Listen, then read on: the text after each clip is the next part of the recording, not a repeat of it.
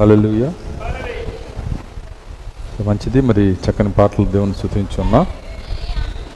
ఈ యొక్క సమయంలో మరి పోయిన వారం ఇచ్చినటువంటి వాక్యమునకు ఆన్సర్ చెప్పిన వాళ్ళ పేర్లు చదివి తర్వాత వచ్చే వారానికి వాక్యం ఇస్తాను. దాని తర్వాత కొన్ని ప్రకటనలు ఉన్నాయి. దాని తర్వాత మనం ఆరాధనలోకి వెళ్దాం. ఇది తగ్గిస్తాను నేను మీకోసం. రెండు అధ్యాయాలు ఇస్తాను. చదివి చెప్పండి దాన్ని. సరే మరి పోయిన వారం చెప్పిన వాళ్ళు మరి రాయ్పూర్ రూప అమూల్య జ్యోతి సిస్టర్ మరి ప్రిస్కిల్లా లీలా గారు ఎస్సేరు సిస్టర్ మరి మధురి మాధురి ఆశీర్వాదము ఆశీర్వాదం గారు మంజుల ప్రసన్న గారు ఎబినజర్ గారు విజయవాడ షారా గారు Kalyani Vijayawada Ruth Revathi Sanja Nellore Rachel Nellore Anitha Mahimavani Sarah Hephzibah Keerthi Sarah Guntur. వీళ్ళందరూ సరైన ఆన్సర్ చేశారు. వాళ్ళందరినీ దేవుడు దీవించింది గాక. ఈసారి నేను కీర్తనలు ఒకటే ఇస్తున్నాను. మరి ఈ కీర్తనలో లేఖనం చదువుతున్నాను. దాన్ని మీరు ధ్యానించి చెప్పండి.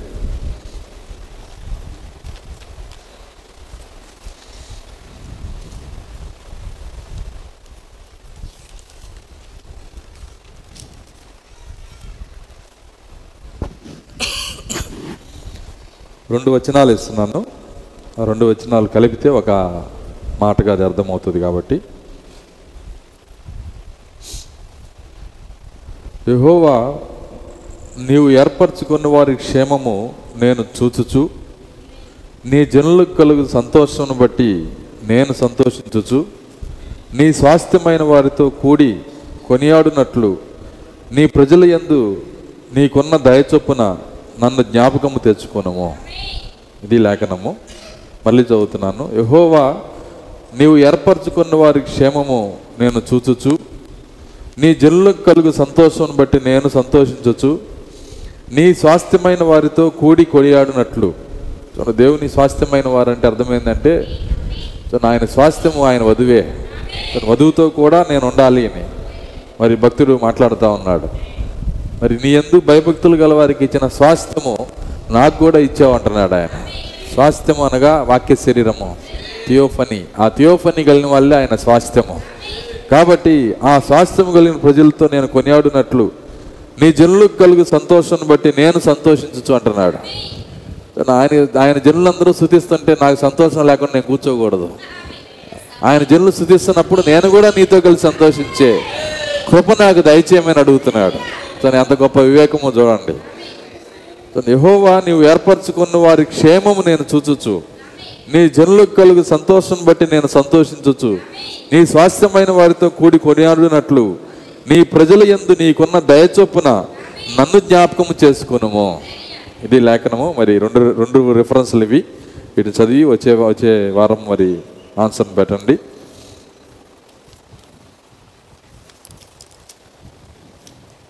దాని తర్వాత మరి కొన్ని ప్రకటనలు ఉన్నాయి. వీటిని ప్రకటన చేసిన తర్వాత నేను ముందుకు వెళ్తాను.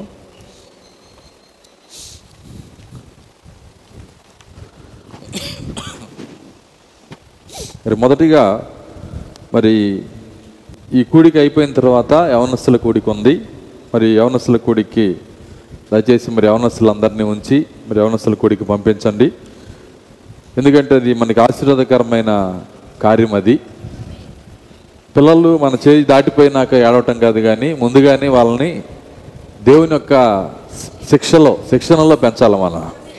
వాళ్ళు చేయి దాటిపోయినా కూర్చొని ఎన్ని కానీ బకెట్ కనీళ్ళు గార్చిన వెనకరారు వాళ్ళు.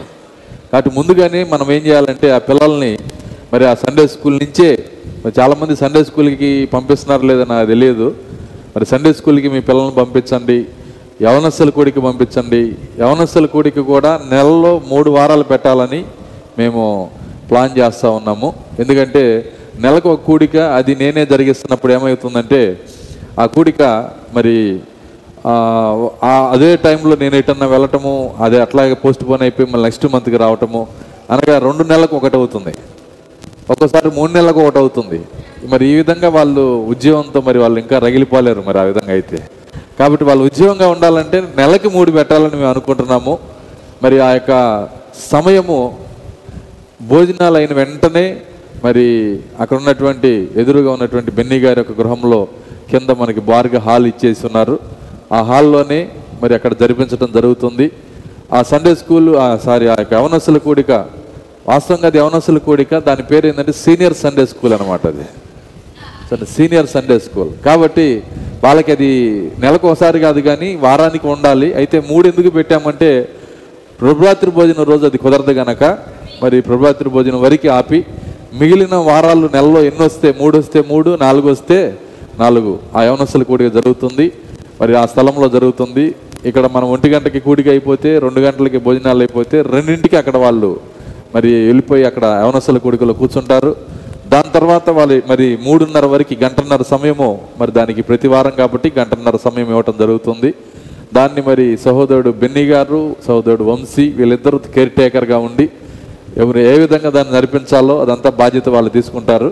మరి ప్రతి ఒక్క వారము మరి వాళ్ళే దాన్ని చూసుకొని మధ్యలో ఎవరైనా గెస్ట్ ప్రసంగికులు కూడా ఉన్న వాళ్ళలోనే వాళ్ళని కూడా తీసుకొని వెళ్ళి మరి వాళ్ళకి మరి సాక్ష్యములు చెప్పించి ఆ కార్యములన్నీ వాళ్ళు చూసుకుంటారు. కాబట్టి వాళ్ళకి అది అప్పచెబుతా ఉన్నాను.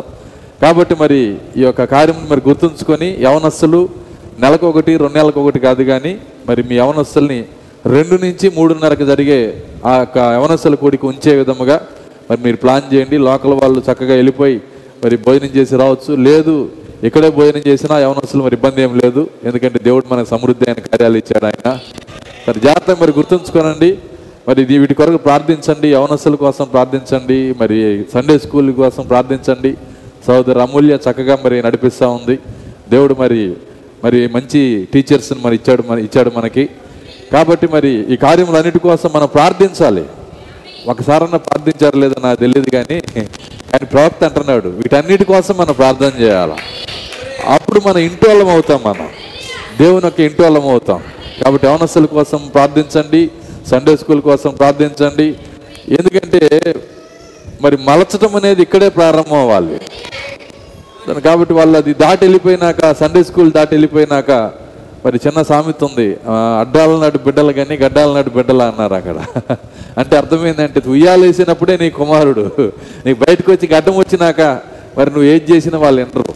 ఈ లోపలే నువ్వు ఆ యొక్క శిక్షణ ఇవ్వాలి ఆ పిల్లవాడికి. మరి ఇక్కడ ఇక్కడ మరి దీనికి డొనేషన్ లేవు ఫీజులు లేవు. అర్థమవుతుంది? ఈ స్కూల్స్లో చేరటానికి డొనేషన్ లేదు ఫీజు లేదు. అందుకే పాస్ గారు మేము పంపించలేదు అంటున్నారు చాలామంది. ఎవరైతే డొనేషన్లు ఫీజులు పెడతారో పోటీలు పడి పంపిస్తున్నారు. పనికిరాని చదువుకి మరి పనికిరాని చదువు అంట పనికిరానిది ఏం కాదులేండి అది. అయితే ఇక్కడ వరకే పనికి వస్తుంది. ఆ దరికి వెళ్ళినాక నువ్వు ఐఏఎస్ చేసినా ఉపయోగం లేదు. అక్కడ పనికి వచ్చే చదువు ఇక్కడ ఇస్తున్నాడు దేవుడు. దేవుని స్తోత్రం అలెలుయ్య కాబట్టి మరి సంపూర్ణంగా పనికొచ్చే చదువుని మనము నిర్లక్ష్య పెట్టకూడదు. మరి దేవుని కార్యాలు నేర్పించబడాలి కాబట్టి మీ యవనస్తుల మీద దృష్టి పెట్టి మీ యొక్క మరి చిన్నపిల్లల మీద దృష్టి పెట్టి చిన్నవాళ్ళు అయితే సండే స్కూల్కి యవనస్తులు అయితే ఈ యొక్క మరి ఆ యొక్క సీనియర్ సండే స్కూల్ లేదంటే యవనస్తుల కూడిక. మరి దానికి పంపించండి. మరి ప్రతి ఒక్కళ్ళు కూడా వెళ్ళే విధంగా జాగ్రత్త తీసుకోండి. సరే మంచిది. మరి దీని తర్వాత ఈ యొక్క కూడిక అయిపోయిన తర్వాత యవనస్తుల కూడిక ఈ రోజు ఉంది. మరి చర్చిల్లో జరిగే లాస్ట్ కూడిక ఇది. దాని తర్వాత అది అక్కడికి వెళ్ళిపోతుంది అక్కడ. కాబట్టి మరి ఈ యొక్క కూడికని మరి గుర్తుంచుకొని మరి యవనస్తులందరూ మరి ఇక్కడే ఉండి మరి ఆ కూడికలో పాల్గొనాలని కోరుతా ఉన్నాం. ప్రకటించాము తలరాయిలో ఎగ్జామ్ కూడా ఉందని. ఇది సంవత్సరానికి ఒకసారి పెట్టే ఎగ్జామ్ ఇది. దీంట్లో మరి ప్రైజెస్ కూడా ఉంటాయి. మరి ఎగ్జామ్స్ ఎగ్జామ్లో పాల్గొనడానికి మీ యవనస్తులు మరి వారు చదివించి పంపించారని నేను నమ్ముతున్నా. సరే మంచిది. మరి దాని తర్వాత ప్రకటన. మరి శనివారము వచ్చే శనివారము ముప్పై ఒకటో తారీఖు కదా? వచ్చే శనివారం ముప్పై ఒకటి.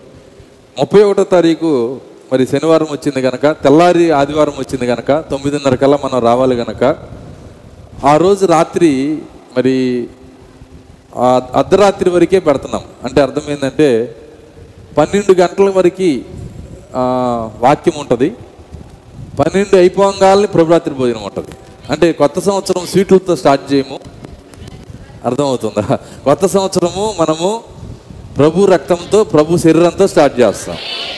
అది. ఒక రకంగా ఇదే మంచిది అనిపించింది నాకు. మన పన్నెండు అవంగాల్ని అందరూ షేక్ హ్యాండ్ ఇచ్చి బయటికి వెళ్ళి చాలామంది చక్కగా కడుపు నిండా స్వీట్లు తినొస్తాం అలా మొదలు పెడతాం. అలా కాదు ఇప్పుడు. ఇప్పుడు ఏంటంటే మనము కొత్త సంవత్సరము మరి మనము ప్రభురాత్రి భోజనంతో మనం స్టార్ట్ చేస్తాం. కాబట్టి ప్రభురాత్రి భోజనము మరి పాద పరిచర్య చివరి ప్రార్థన బహుశా అంతా గంటలోపే అయిపోతుంది. అనగా ఒంటి గంటకి ఎటు అటు పంపించేస్తాం. అంటే అయిపోయినాక స్వీట్లు ఇస్తాం. అయిపోయినాక ఒంటి గంటకి ఇస్తాం. అది తిని వెళ్తారో దారిలో తింటారో మీ ఇష్టం అది. ఎందుకంటే మరి ఒంటి గంట చివరికి ఇవ్వబడుతుంది ఇవ్వటం జరుగుతుంది. అది ఇప్పటికి ఇద్దరు చెప్పారు నాకు ఆ స్వీట్లు ఇచ్చేవాళ్ళు. మరి ఇంకెవరైనా ఇచ్చేవాళ్ళు ఉంటే నాకు పర్సనల్గా ఫోన్ చేయండి. ఎవరు ఏం చేస్తున్నారో నాకు చెబుతున్నారు. ఎందుకు చెబుతున్నారంటే దాన్ని ఏర్పాటు చేసి తెమ్మని చెప్పట్లేదు నేను. మీరు తేకపోయినా ఇబ్బంది ఏం లేదు. కాబట్టి మరి అందరు తెస్తే తినడం కూడా కష్టమే. దాదాపు పది మంది తెచ్చారనుకో పది సీట్లు పెడితే ఏం చేస్తారు వాళ్ళు ఇక? కాబట్టి ఇప్పటికి ఇద్దరు చెప్పారు ఇంకెవరైనా ఉంటే మరి వాళ్ళు చెప్పండి. ఎందుకంటే మరి అందరూ ఒకే ఐటెం తేకుండా ఒకసారి అందరు కజ్జికాయలు తెచ్చారు తన సంవత్సరం. అందరు లడ్లు తెస్తున్నారు. అలా కాకుండా ఒక ఐటెం మార్చితే బాగుంటుందనే ఉద్దేశంతో నాకు చెప్పమంటున్నాను నేను. కాబట్టి ఎవరైనా సరే తెచ్చేవాళ్ళు నాకు ఫోన్ చేసి మరి తెలియజేస్తే మరి ఆ యొక్క ఐటమ్స్ నేను గైడెన్స్ చేయడం జరుగుతుంది. కాబట్టి గుర్తుంచుకోనండి శనివారము ఏడున్నరకి ఇక్కడ కూడిక ప్రారంభించడం జరుగుతుంది. శనివారం ఇక్కడ ఏడున్నరకి. ఏడున్నర నుంచి పాటలు సండే స్కూల్ ప్రోగ్రామ్స్ బహుమతులు యవనస్తుల బహుమతులు అన్నీ మొత్తం అయిపోయి మనం వాక్యంలోకి వెళ్ళి పావు గంట పన్నెండు అవుతుందనగా ప్రార్థనలోకి వెళ్తాం. ప్రార్థనతో కొత్త సంవత్సరంలోకి వెళ్తాం. ప్రభురాత్రి భోజనంతో కొత్త సంవత్సరంలో జీవిస్తాం. కాబట్టి ఆ విధంగా మరి ప్రణాళిక చేయడం జరుగుతుంది కాబట్టి దయచేసి ప్రతి ఒక్కరు కూడా ప్రతి ప్రభురాత్రి భోజనానికి వచ్చినట్టుగా పదిన్నరకి పదకొండింటికి రావద్దు. మరి ఏడున్నరకి ఇక్కడ ఖచ్చితంగా ఉండాలి. ఏడున్నరకి ఇక్కడ ప్రారంభించడం జరుగుతుంది. సరే మంచిది. మరి సమయం కూడా మనము చాలా పాటించడం తగ్గిపోయింది మనకి.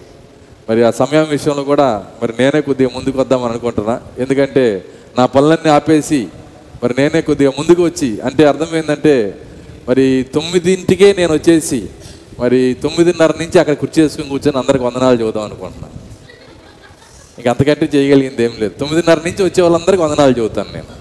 ఎందుకంటే ముందు రమ్మని దేవుడు చెప్పాడు నేనే ముందు అక్కడ కూర్చుంటాను. కొద్ది కొద్ది రోజులు ఆ విధంగా కూర్చొని సమయానికి వచ్చే విధంగా మరి సంఘాన్ని ప్రోత్సహించాలని అనుకుంటున్నా. ఎందుకంటే డిగ్రీ వచ్చినాక వాళ్ళు మర్చిపోకూడదు. చాలామంది ఏం చేస్తున్నారంటే డిగ్రీ స్టూడెంట్ వాళ్ళు వరుసగా రాయమంటే మర్చిపోయాను రాష్ట్ర గారు అంటారు. ఎందుకంటే ఆ మొదటి మర్చిపోతారు.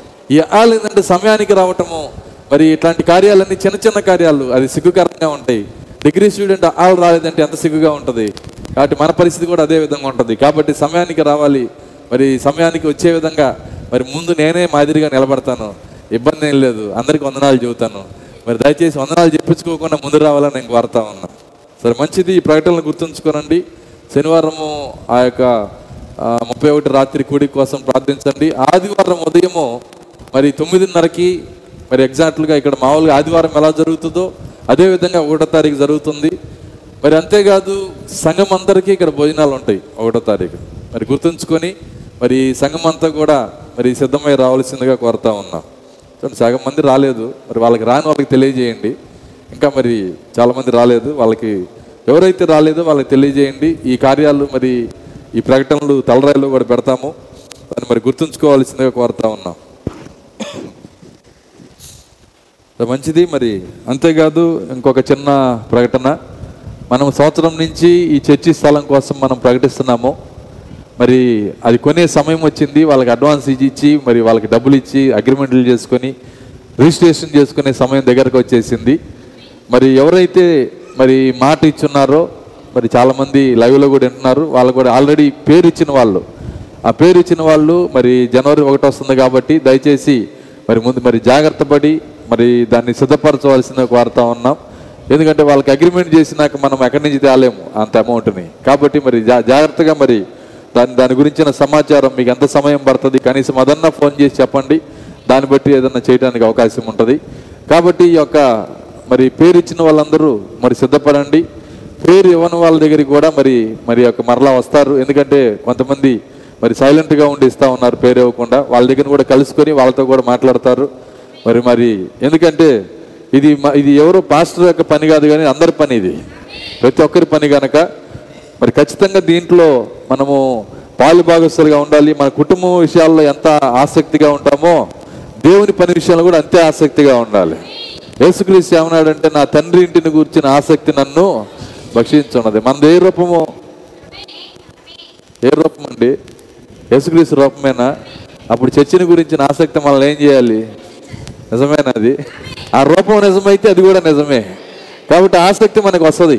దేవుని స్తోత్రం. అలెలుయ్య కాబట్టి మరి గుర్తుంచుకోనండి. ముప్పై ఒకటి రాత్రి మరి సోదరుడు వల్లి బ్రదర్ కూడా మళ్ళీ మీతో మాట్లాడతాడు. కొన్ని హెచ్చరికలు కొన్ని సూచనలు చేస్తాడు ఆయన. మరి గుర్తుంచుకోనండి. సరే మరి ఈ సమయంలో అందరము లేచి నిలబడదాం. ఆయన వాక్యంలోకి వెళ్ళబోవటానికి ముందుగా కొద్ది నిమిషాలు అందరము దేవుని స్థుతించి ఆరాధన చేద్దాం.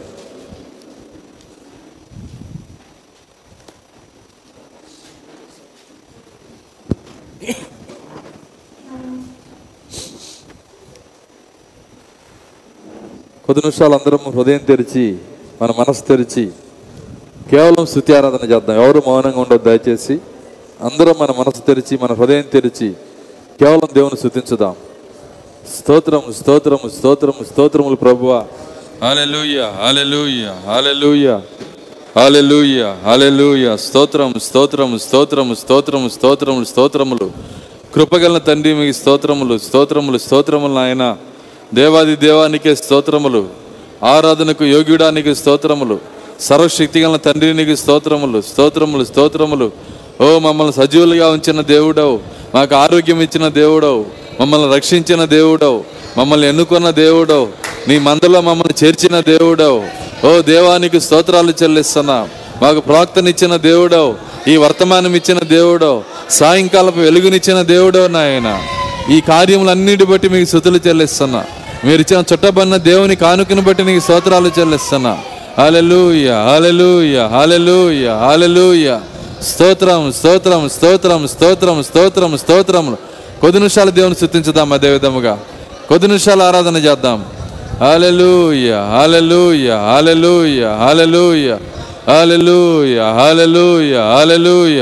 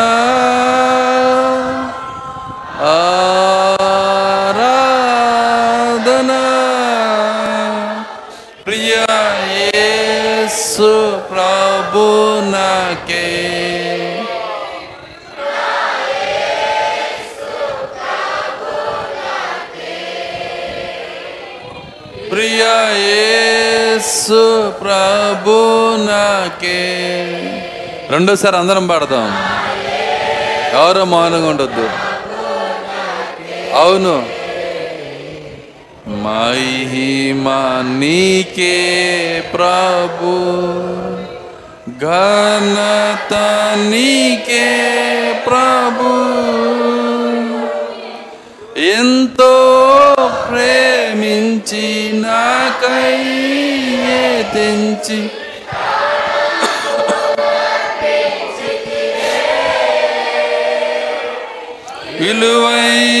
రక్తం చిందించి నన్ను విమోచించితివే.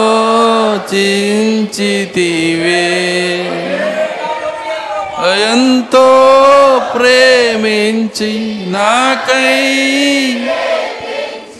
ప్రాణము నర్పించితివే. అందుకే ప్రభు ఆరాధన. అవును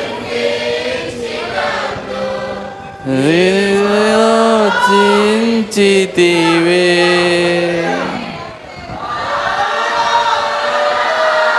కార్యాల కొరకు మిమ్మల్ని ఆరాధిస్తున్నాము నాయన.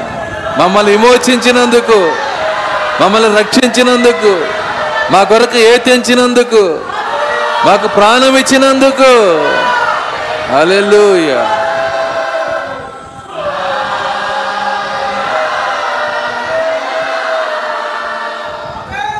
యా యేసు ప్రభు నాకే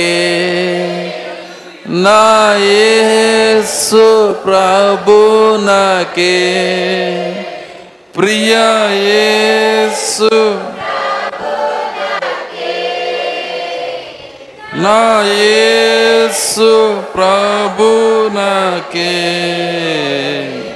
మహిమా నీకే ప్రభు. ఘనత నీకే ప్రభు. ఆశ్చర్యమైన నీ వెలుగులోనికి నన్ను పిలచి వెలిగించితివే. నీ గుణాతిశయము ధరనే ప్రచురింప ఏర్పరచుకోంటివే ఆశ్చర్యమైన నీ వెలుగులోనికి నన్ను పిలచి వెలిగించితివే. నీ గుణాతిశయము మరణే ప్రచురింప ఏర్పరచుకుంటివే. ఆరాధనా. హల్లెలూయా. అవును ప్రభువా నీకే ఆరాధన. ఆశ్చర్యకరమైన వెలుగులోకి పిలిచినందుకు నీకు ఆరాధన. నీ గుణాతిశయాలు ప్రచురించడానికి నన్ను ఏర్పరచుకున్నందుకు ఆరాధన. అలెలుయ అలెలుయ అవును ప్రభువా. నా యేసు ప్రభునకే.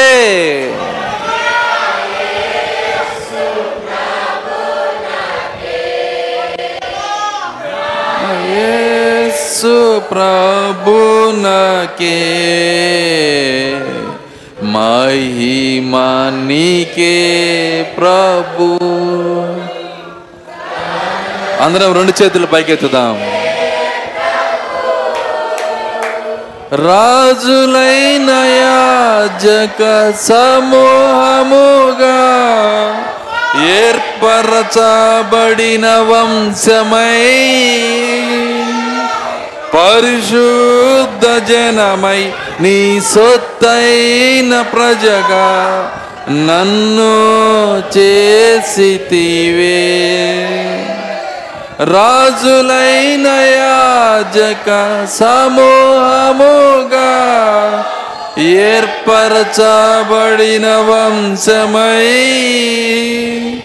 పరిశుద్ధ జనమై నీ సొత్తైన ప్రజగా నన్ను చేసితివే. ఆరాధనా.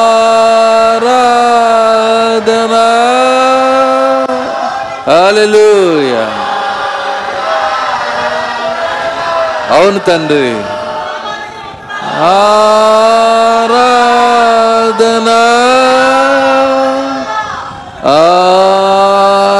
ఆరాధనా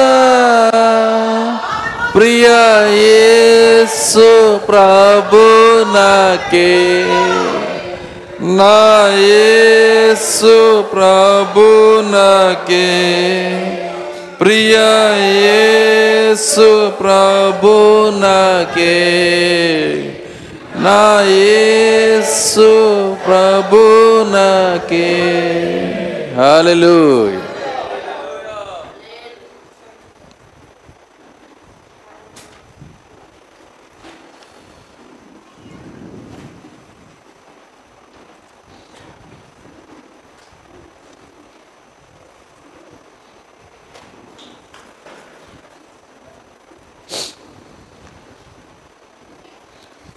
మంచిది అందరూ అలాగ- అలాగ నిలబడి కానీ దేవుని వాక్యం చదువుకుందాం.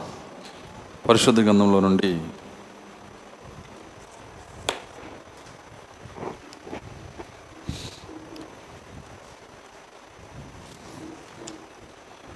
లూకాసు వార్త రెండో అధ్యాయము.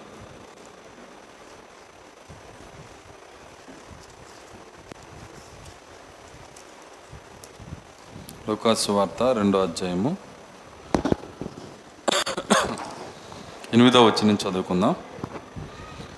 ఆ దేశంలో కొందరు గొర్రెల కాపర్లు పొలములో ఉండి రాత్రివేళ తమ మందను కాచుకొని చుండగా ప్రభుదూత వారి యొద్దకు వచ్చి నిలిచెను. ప్రభు మహిమ వారి చుట్టూ ప్రకాశించినందున వారు మిక్కిల్లి భయపడిరి. అయితే ఆ దూత భయపడకుడి ఇదిగో ప్రజలందరికీ కలగబో మహా సంతోషకరమైన సువర్తమానము నేను మీకు తెలియజేయుచున్నాను. దావీదు పట్టణమందు నేడు రక్షకుడు మీ కొరకు పుట్టి ఉన్నాడు. ఈయన ప్రభు అయిన క్రీస్తు. దేనికి ఇదే మీ కానవాళ్ళు. ఒక శిశువు పొత్తిగుడ్డలతో చుట్టబడి ఒక తొట్టిలో పండుకొని ఉండట మీరు చూచెదరు. చూచెదరని వారితో చెప్పాను. వెంటనే పరలోక సైన్య సమూహము ఆ దూతతో కూడా నుండి సర్వోన్నతమైన స్థలములలో దేవునికి మహిమయు ఆయనకిష్టులైన మనుషులకు భూమి మీద సమాధానము కలుగునుగాకని దేవునికి స్తోత్రము చేయుచుండెను. దేవుడు తన వాక్యం దీవించునుగాక ప్రార్థించుకుందాం. స్తోత్రములు స్తోత్రములు స్తోత్రములు స్తోత్రములు స్తోత్రములు స్తోత్రములు ప్రభువా. కృపగల తండ్రి మీ స్తోత్రాలు చెల్లిస్తున్నాం. తండ్రి యొక్క నాయన పునరుత్న దినమున ఈ ఉదయకాల సమయములో ఈ రీతిగా మిమ్మల్ని ఆరాధించటానికి స్థుతించటానికి మీరు ఇచ్చిన సమయాన్ని బట్టి వందనాలు చెల్లిస్తాం. ప్రభు నిత్యముగా నాయన మాకు సమస్తము నిజమైనవే ఇచ్చినందుకు మీకు స్థుతులు చెల్లిస్తున్నాము. నకిలీ నుంచి మమ్మల్ని వేరు చేసినందుకు వందనాలు. దేవా కనికరించండి. ప్రభు నిజమైనది సత్యమైనది ఉన్నవాడు అనువాడు అన్నది ఈరోజు మాకు ఇచ్చినందుకు వందనాలు చెల్లిస్తున్నాను. సహాయము దయచేయండి. మా ఆలోచనలు మా తలంపులు స్వాధీనపరచుకోనండి. అపవాది కార్యములు లయపరచండి.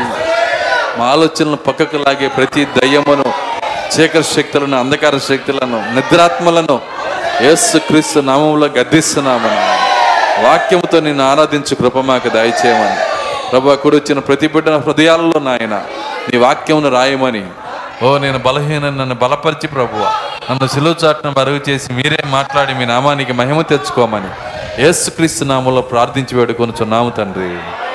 ఆమె కూర్చుందాం.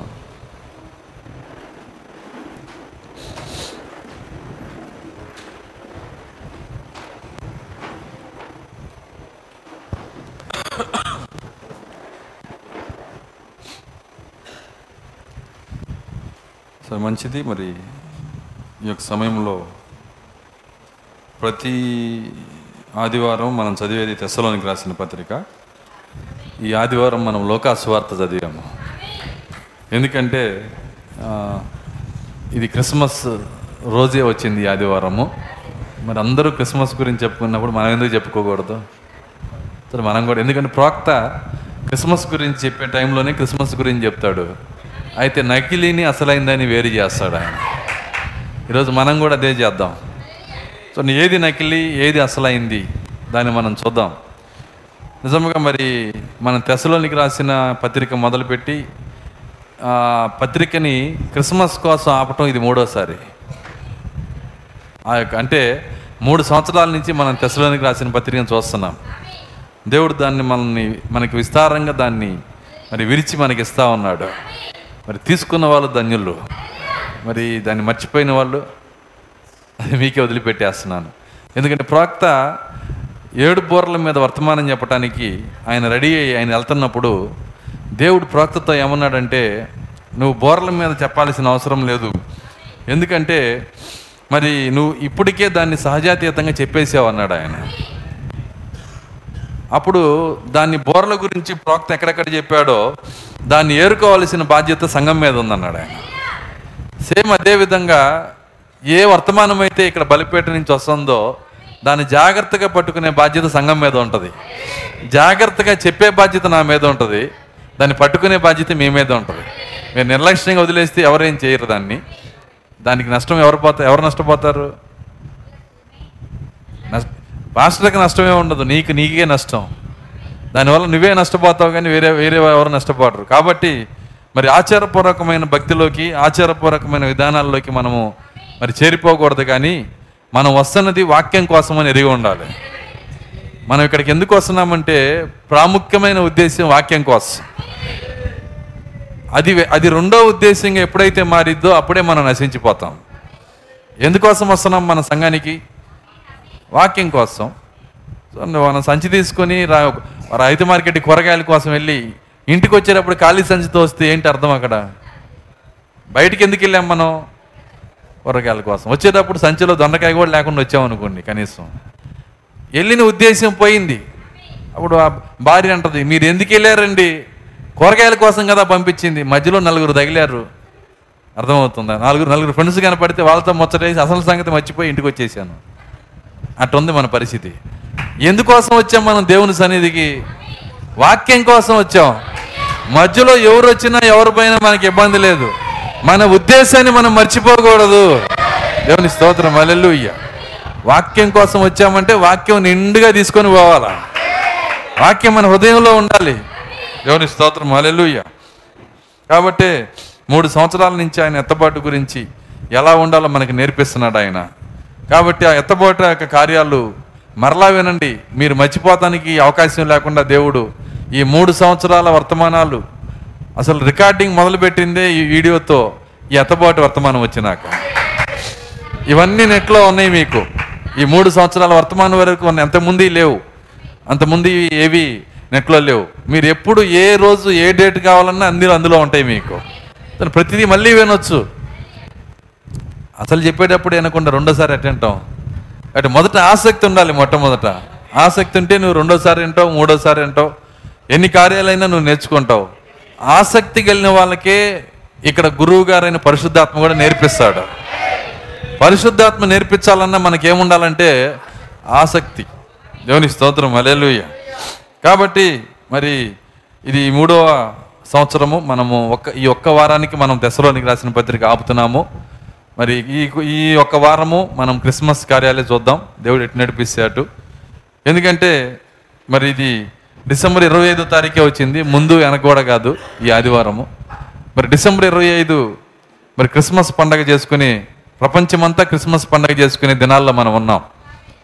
చాలా గొప్ప మరి పండగ. ప్రపంచంలోని పెద్ద పండగ ఏదంటే అది క్రిస్మస్సే. కానీ క్రిస్మస్సే నిజమైన గొప్ప పండగ. ఎందుకంటే ఎక్కువ మంది చేసుకుంటారు దీన్ని. మొన్న ఒకసారి మా సోదరుడు వంశీ థాయిలాండ్ వెళ్ళినప్పుడు అక్కడ క్రిస్మస్ క్రైస్తవులు ఎవరు లేరు కానీ ఆ దేశమంతా స్టార్లు పెట్టారంట మొత్తం. అంటే వాళ్ళకేం పని అది పెట్టుకోవడానికి సో వాళ్ళంతా వ్యాపారస్తులు క్రైస్తవులు వస్తారు కాబట్టి వాళ్ళని ఆకర్షించుకోవడానికి స్టార్ పెడతా ఉన్నారండి అంటే అందరూ చేస్తారు ఏదో రూపంలో ఈ క్రిస్మస్ అనేది అందరూ చేస్తారు. అయితే ఇక్కడ ఏమైందంటే ఈ క్రిస్మస్ అనేది మరి కొన్ని ఎందుకంటే ఇప్పుడే కొత్తగా నా వర్తమానాలు ఇన్ని వాళ్ళు ఉన్నారు. చాలామంది కొన్ని కొన్ని వేల మంది ఈ సబ్స్క్రైబ్ చేసుకొని కొంతమంది పరిశీలిస్తున్నారు లోతైన కార్యాలు వినటానికి. వాళ్ళ కోసం నేను కొత్త వాళ్ళ కోసం కూడా కొద్దిగా తగ్గి మరి ఇవన్నీ వివరించుకుంటా వస్తాను. కొద్దిగా మీరు సహనంగా ఉండాలి. ఎందుకంటే శాస్త్రి పాతయి కొత్తవి రెండు తెస్తాడు. శాస్త్రి ఏం చేస్తాడు? పాతవి కొత్తవి రెండు తెస్తాడు. తన యజమానిని పోలి ఉన్నాడంట ఇక్కడ పాతవి కొత్తవి అన్నీ కలిపి చెప్పినప్పుడు మరి ఈ కార్యాలన్నీ మనము మరి ఓర్పుతో ఎవరి కోసమో దాన్ని మనకు తెలియదు. దేవుడు దాన్ని మాట్లాడిస్తాడు. మొన్న ఆదివారం నేను చెప్పిన వర్తమానము ఎందుకు నేను అలా చెప్పానో నాకు తెలియదు. అయితే నేను బుధవారం సారీ బుధవారము ఏడు సంఘకాలాలలో నుంచి విశ్వాసం అంటే ఏంటి అనే దాన్ని వివరించాను నేను. మాన మానసిక విశ్వాసము దాని తర్వాత ఎంతో కాలం నుంచి దాని మీద ప్రశ్న ఉన్న ఆయన మాకు ఫోన్ చేసి ఇది నా కోసమే చెప్పారండి ఇప్పుడు నాకు అర్థమైంది అంటున్నాడు. ఎవరి కోసం దేవుడు మాట్లాడతాను నాకు తెలియదు.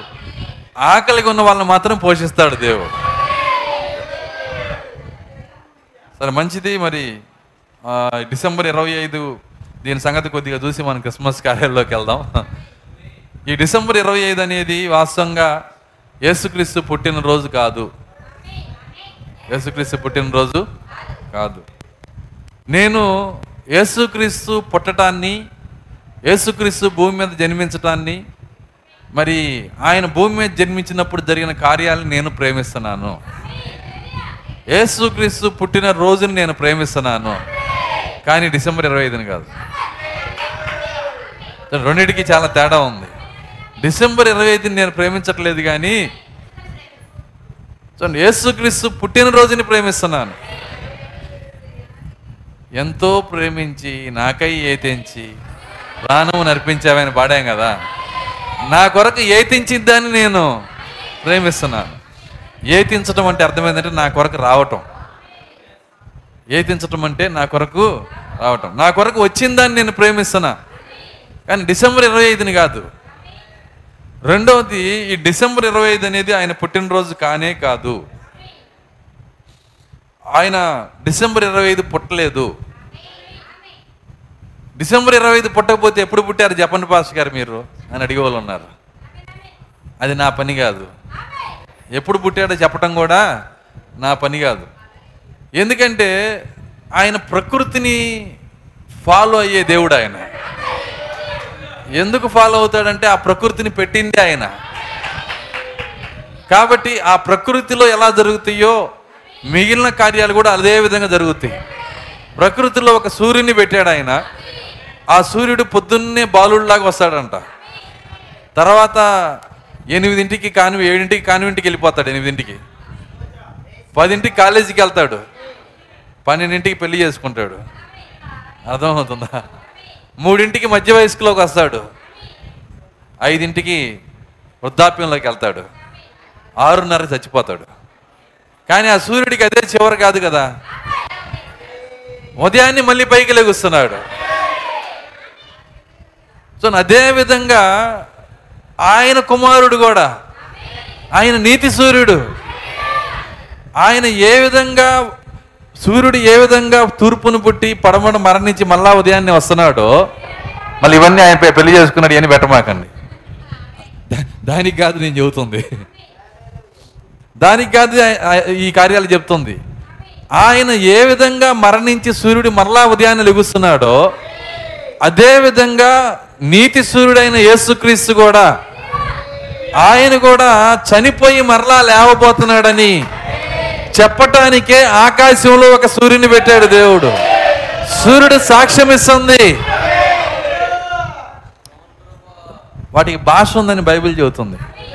రాత్రికి రాత్రి బోధిస్తుంది పగటికి పగలు బోధిస్తుంది. రోమాపత్రిక అయితే సృష్టించబడినవి ఆలోచించడం వల్ల మీకు తేటపరచబడుతున్నాయి అన్నాడు మీరు నొరు నిరుత్తరులు అన్నాడు. అంటే మీ దగ్గర ఆన్సర్ లేదు. దేవుడు తీసుకోడు మీ ఆన్సర్ని ఎందుకంటే సృష్టించబడినవి మీకు బోధిస్తుంది. అయితే ఏసు అనే సూర్యుడే కాదు. సూర్యుడికి కొంతమంది పిల్లలు పుట్టారు కొన్ని సూర్యులు. సూర్యుడికి కొంతమంది పిల్లలు పుట్టారా? అవును. సో సూర్యుడు అంటే ఈ భాష అర్థం కాదు కానీ సూర్యుడు ఏంటో కాదు ఒక నక్షత్రం అది. సూర్యుడు అంటే ఒక నక్షత్రం. అప్పుడు యేసుక్రీస్తే ఆ నక్షత్రం. యోధా గోత్రపు నక్షత్రం ఆయన. చూడండి ఆయన ఆయన ఆయన ఒక నక్షత్రంగా మరి ఆయన ఆయన తన పిల్లల్ని కన్నాడు ఆయన. నక్షత్రానికి పిల్లలు పుట్టినాయి. అప్పుడు నక్షత్రానికి పిల్లలు పుట్టినాయి ఏమవుతాయి అవి? అవి కూడా నక్షత్రాలే. దేవుని స్తోత్రం అలెలుయ్య కాబట్టి మరి ఈ నక్షత్రం మనము కూడా సూర్యులమే. ఇవి కూడా పశ్చిమానికి వచ్చేటప్పటికి పడిపోతాయి. పడమటి దాకా నువ్వు వెళ్ళావంటే పడిపోతావు. ఎంతమందికి అర్థమవుతుంది నేను చెప్తుంది. కానీ మరలా దేవుడు ఏం చేస్తాడంటే ఒకరోజు పైకి లేపుతాడు ఆయన. అయితే ఈ నక్షత్రాలని ఆ సూర్యుడితో పాటు దేవుడు ఎక్కడ పెడుతున్నాడంటే సూర్యుడితో సంబంధం లేని పట్టణంలోకి తీసుకెళ్తున్నాడు. అదే లూయ ఇక పొద్దున్నే లేచేది లేదు రాత్రి పడిపోయేది లేదు. అసలు అక్కడ రాత్రే లేదు. అలాంటి స్థలానికి దేవుడు తీసుకొని వెళ్తున్నాడు మనల్ని. ఇక మనకి అక్కడ సూర్యుడు బోధించాల్సిన అవసరం లేదు. ఎందుకంటే గొర్రె పిల్లే మనకి దీపమై ఉంటుంది. అలెలుయ్యా చాలా మందికి అర్థం కాల. నాకు తెలిసి అర్థం కాలేదని. దాన్ని బట్టి ఆ స్పీడ్లో వచ్చే వాళ్ళకి ఇది అర్థమైంది నేనేం చెబుతున్నాను. ఒకరోజు మనందరము ఆ పట్నం మీదకి వెళ్తాం. ఆ పట్నం మీదకి వెళ్ళినప్పుడు మనము పుట్టి చనిపోయి లేచి ఇవన్నీ మనకు అవసరం లేదు. కాబట్టి దేవుడు ఆ పట్టణంలోకి వెళ్ళినప్పుడు సూర్యుని వెలుగు దానికి అక్కర్లేదు అన్నాడు ఆయన. ఆ పట్టణానికి సూర్యుని వెలుగు అక్కర్లేదు. అక్కడ ఎవరు వెలుగు వెలుగుగా ఉంటారు? దేవుడు గొర్రెపిల్ల దానికి వెలుగ్గా ఉన్నారన్నాడు ఆయన. గొర్రెపిల్ల దేవుడు దానికి వెలుగంట. కాబట్టి ఆ వెలుగులో మనం ఉంటాము అక్కడ రాత్రి లేదు. రాత్రి లేదు కాబట్టి బెడ్రూమ్ లేదు అక్కడ. చెప్పొచ్చా? మనకెందుకు బెడ్రూమ్లు? రాత్రి ఉంది కాబట్టి. అక్కడ రాత్రి లేదు కాబట్టి బెడ్రూమ్ లేదు. బెడ్రూమ్ లేదు కాబట్టి డబుల్ కాట్ కూడా లేదు. వింటున్నారా? డబుల్ కాట్తో పని లేదు అక్కడ. కానీ రాత్రి లేదు బెడ్రూమ్ లేదు డబుల్ కాట్ లేదు. మరి నిద్ర? నిద్ర కూడా లేదు. నిద్ర లేని రాజ్యంలోకి దేవుడు పిలుస్తున్నాడు. దేవుని స్తోత్రం. అలెలుయ్య ఆ రాజ్యంలోకి వెళ్తూ ఆ రాజ్యం ఇక్కడే ఉంది ఈరోజు. నిద్ర లేని రాజ్యం ఎక్కడో లేదు. కానీ ఇక్కడే ఉంది. ఆ రాజ్యంలో నిద్రపోతే ఒకసారి ఆలోచన చేయండి. నిద్ర లేని రాజ్యం ఇక్కడే ఉందని చెబుతున్నాం ఇప్పుడు ఆ రాజ్యంలో నిద్రపోతే పరిస్థితి ఏంటి? ఎవరు నిద్రపోతున్నారు పాస్ గారు? వెతుక్కోండి. రాజ్యంలో లేని వాళ్ళు నిద్రపోతారు. రాజ్యంలో ఉన్నోళ్ళు సంతోషంగా వింటారు దేవుని స్తోత్రం అల్లెల్లుయ్య ఏదైనా బలహీనత ఉంటే వెళ్ళి మొహం కడుక్కొని రండి. పాస్ గారు ఎవరైనా నిద్రపోతున్నారు స్టార్టింగ్లో? నిద్రపోయే వాళ్ళకి ముందుగా చెబుతున్నాను నేను. అర్థమవుతుంది? ఎవరు నిద్రపోట్లా? కానీ ముందుగా చెప్తున్నా ఎవరు నిద్రపోవద్దు. ఎందుకంటే మనం వెళ్ళబోయే రాజ్యం ఎట్లాంటిదంటే బెడ్రూమ్ కానీ నిద్ర కానీ డబల్ కార్డు కానీ రాత్రి కానీ లేని రాజ్యంలోకి మనం వెళ్ళబోతున్నాము దేవుని స్తోత్రం. అలెలుయ్య సరే మంచిది మరి. దేవుడు ఈ యొక్క క్రిస్మస్ అని ఇరవై ఐదో తారీఖు మరి దేవుడు ఆయన పరలోకంలో ఆయన స్వీట్లు పంచుకుంటూ ఆయన సంతోషపడతా ఉంటున్నాడని అనుకోమాకండి. హ్యాపీ బర్త్డే టు యూ అని దోతలు చెబుతుంటే థ్యాంక్స్ థ్యాంక్స్ అని చెబుతాడు అనుకుంటున్నారా ఏంది? అట్ట ఎప్పుడు అనుకోమాకండి ఎందుకంటే అసలు ఈ డేటే తప్పు.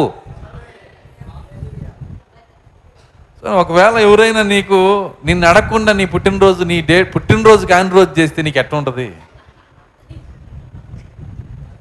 సరే ఖర్చు అంతా వాళ్ళది కాబట్టి మనశ్శాంతిగా ఉన్నా హృదయంలో మాత్రం ఒప్పుకోదు.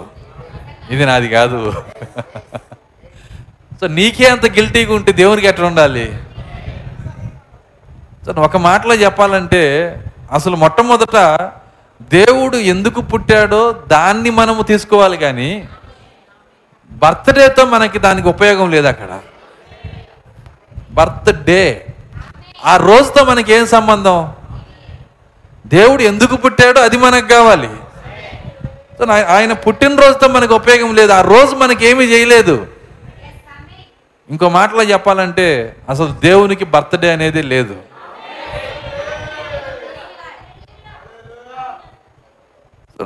ఈ లోకంలోకి వచ్చినందుకు ఒక వాస్తవంగా చెప్పాలంటే చాలామంది నాకు బర్త్డే చెప్తారు కానీ బర్త్డే అనేది దాని అర్థం ఏంటంటే అసలు నా పుట్టినరోజు అది కాదు కదా. నేను పుట్టక ముందే ఉన్నాను కదా. ఈ పుట్టిన యేసు కూడా ఇంతకు ముందే ఉన్నాడు. ఉన్నాడా? అవును మన మూలవాక్యం చూద్దాం. చూడండి రెండో అధ్యాయంలో రెండు పదకొండు చదవండి.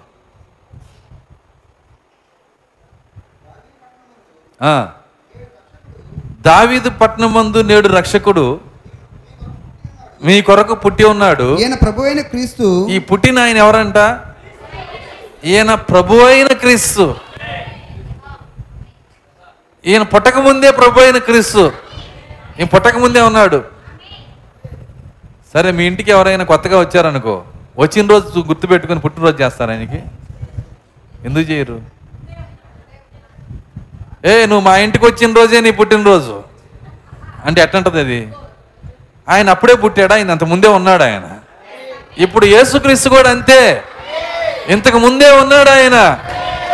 ఇక్కడ ఇక్కడ మరియమ్మ గర్భంలోకి వచ్చిన యేసు ప్రభు అయిన క్రీస్తైనా. ఇదే మొదలు కాదు అయింది. అది ఆయనకు మాత్రమే కాదు ఆయన పిల్లలకు కూడా అంతే. మన తల్లిదండ్రులకు పుట్టిందే మన మొదలు కాదు. మనం ఇంతకు ముందే ఉన్నాము. ఇంతకు ముందే దేవుని వద్ద మనం ఉన్నాము. దేవుని స్తోత్రం అలెలుయ్య దేవుని వద్ద అంటే అది అది దూరం అవుతుంది దేవునిలో ఉన్నాము మనం. ఇంతకుముందే మనం దేవుల్లో ఉన్నాము. దేవుని స్తోత్రం. కాబట్టి దేవుని దేవుల్లో మనం ఉన్నాము గనక మన ప్రారంభం భూమి మీద పుట్టింది జరిగింది కాదు. కానీ భూమి మీద వరకే పుట్టినోళ్ళు ఇంతకుముందు లేకుండా ఇక్కడ పుడతారు వాళ్ళు కూడా ఉన్నారు. ఇంతకుముందు వాళ్ళు లేరు కానీ తల్లిదండ్రులు పుట్టడం వలన వచ్చారు వాళ్ళు. వాళ్ళకి హ్యాపీ బర్త్డే. ఎంతమందికి అర్థమవుతుంది? ఎందుకంటే వాళ్ళ ప్రారంభం నిజమైన బర్త్డే అది. వాళ్ళు పుట్టింది అప్పుడు. కాబట్టి బర్త్డే ఎందుకు చేస్తామంటే కృతజ్ఞతలు చేయటానికి మాత్రమే. దేవుని శుతించడం కోసం.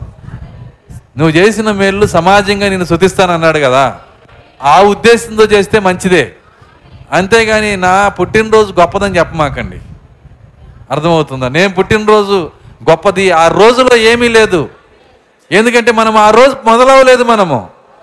మన ప్రారంభం అది కాదు. ఆది అంతము లేని ఆయనకి వచ్చి ఆయనలో నుంచి వచ్చాము మనము.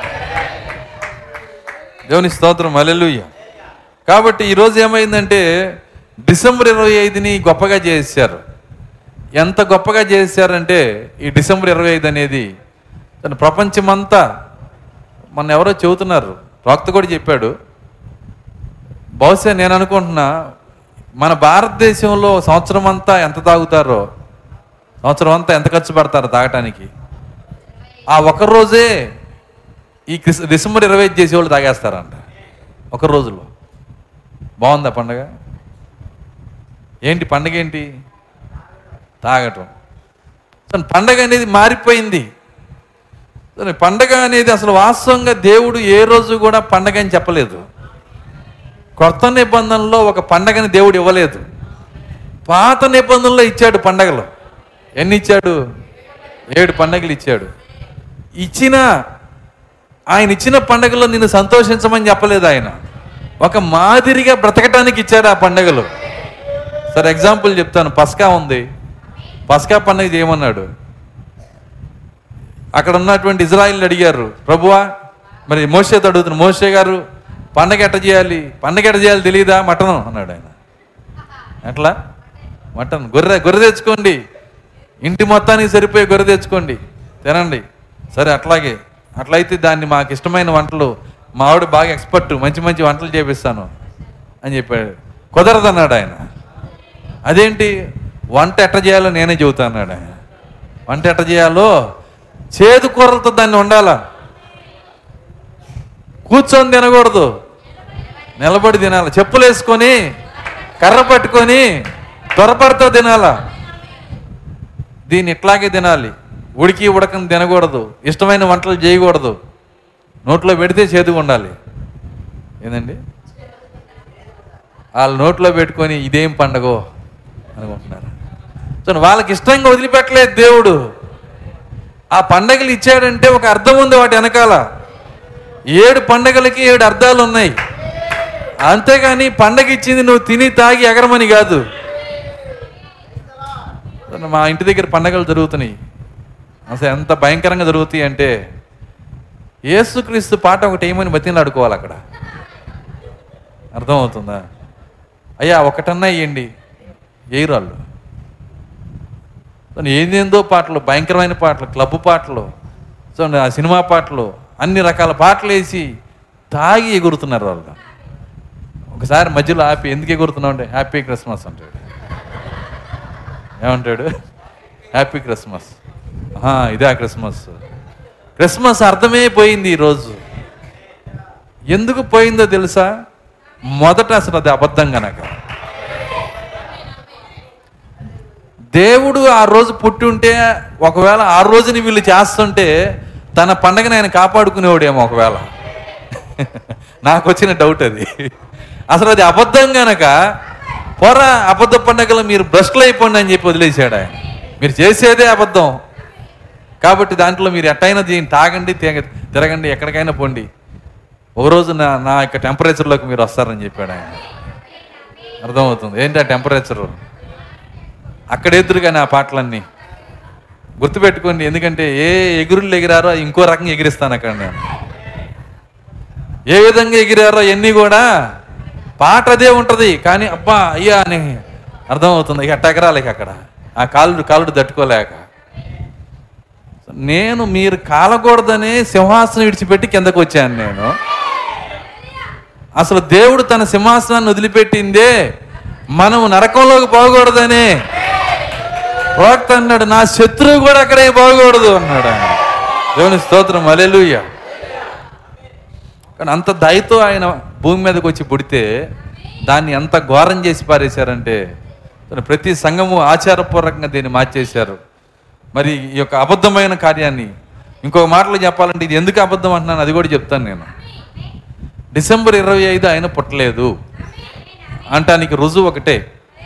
ఏంటి ఆ రుజువు అంటే డిసెంబర్ ఇరవై ఐదు తారీఖు ఆయన పుట్టాడు అని రుజువు చేసే వాళ్ళు నా దగ్గరికి వస్తే చిన్న పందెం వేసుకోవాలి మనం. ఏంటా పందెం అంటే మన ఇద్దరము బెత్తలహం వెళ్ళిపోదాం. ఎప్పుడు వెళ్దాం? డిసెంబర్ ఇరవై ఐదు వెళ్దాం. అక్కడ ఫ్లైట్ దిగి బెత్తలహేమ్కి వెళ్ళిపోయి బెత్తలహేమ్లో ఒక పది గొర్రెలు నేను అద్దెకి తీసుకుంటా. నీకే ఇస్తా. నువ్వు చేయాల్సిన పని ఏంటంటే ఒక రిహార్సల్ చేయాలి. అంటే ఆ రాత్రి పొలంలో వాళ్ళు ఏం చేస్తున్నారు? డిసెంబర్ ఇరవై ఐదు గొర్రెలు కాసుకుంటున్నారు. కాబట్టి గొర్రెలు కాసుకుని ఆ పొలంలో నువ్వు కూడా కాసుకో. పొద్దున్నే నేను వచ్చినప్పటికి నువ్వు సజీవంగా ఉంటే నీ కోటి రూపాయల ప్రైజ్. అర్థమవుతుందా? నీ గొర్రెలు నువ్వు మంచి శిల్పాలు అయిపోతారు దీనికి దీనికి ఒక చిన్న కార్యం ఇంతకుముందు చదివాను మళ్ళీ దాన్ని చదివి వినిపిస్తాను నేను. వన్ మినిట్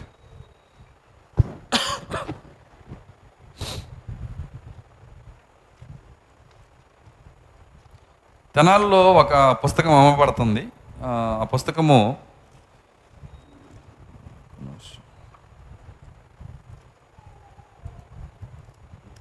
దాని పేరు బైబిల్ చారిత్రక వాస్తవాలు. బైబిల్ చారిత్రక వాస్తవాలు.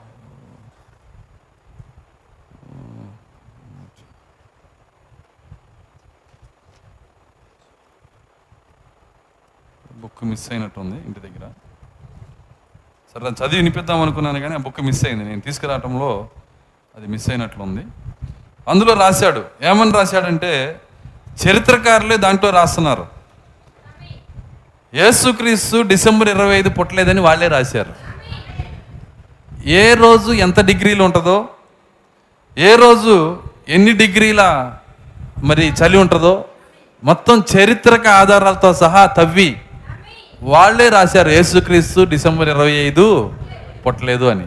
ఆ బుక్ కావాలంటే బైబిల్ హోమ్లో మీకు అమ్ముతారు. వెళ్ళి చూసుకోండి దాంట్లో ఉంటుంది. అదే బైబిల్ వాళ్ళు మొహం వాళ్ళు మళ్ళీ క్రిస్మస్ చేస్తారు. కానీ ఈ పుస్తకం అమ్ముతారు. అర్థమవుతుందా? అందులో సత్యం ఉంటుంది. సత్యం ఎవరికి కావాలి? సత్యం ఎవరికి కావాలండి? సత్యమును ప్రేమించేది ఎవరు? సత్యమును ప్రేమించే ఒక వధువు ఉంటుంది భూమి మీద. దేవుని స్తోత్రం. అలెలుయ్య కాబట్టే ఆ పుస్తకంలో చాలా చక్కగా రాసి పెట్టాడు. ఆ యొక్క బుక్ మిస్ అయిందో ఏందో నాకు అర్థం కావట్లేదు ఇక్కడ. ఒక నిమిషం.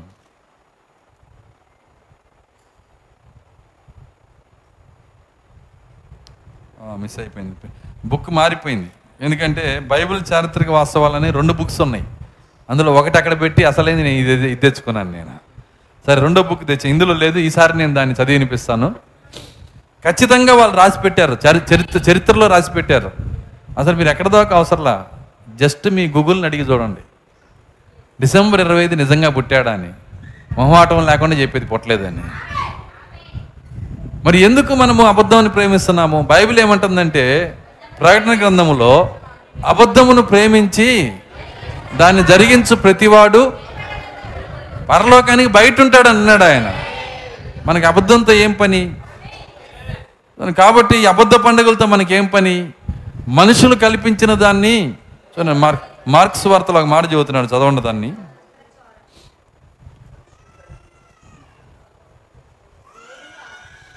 మార్క్స్ వార్త ఏడో అధ్యాయము ఆరో వచ్చాం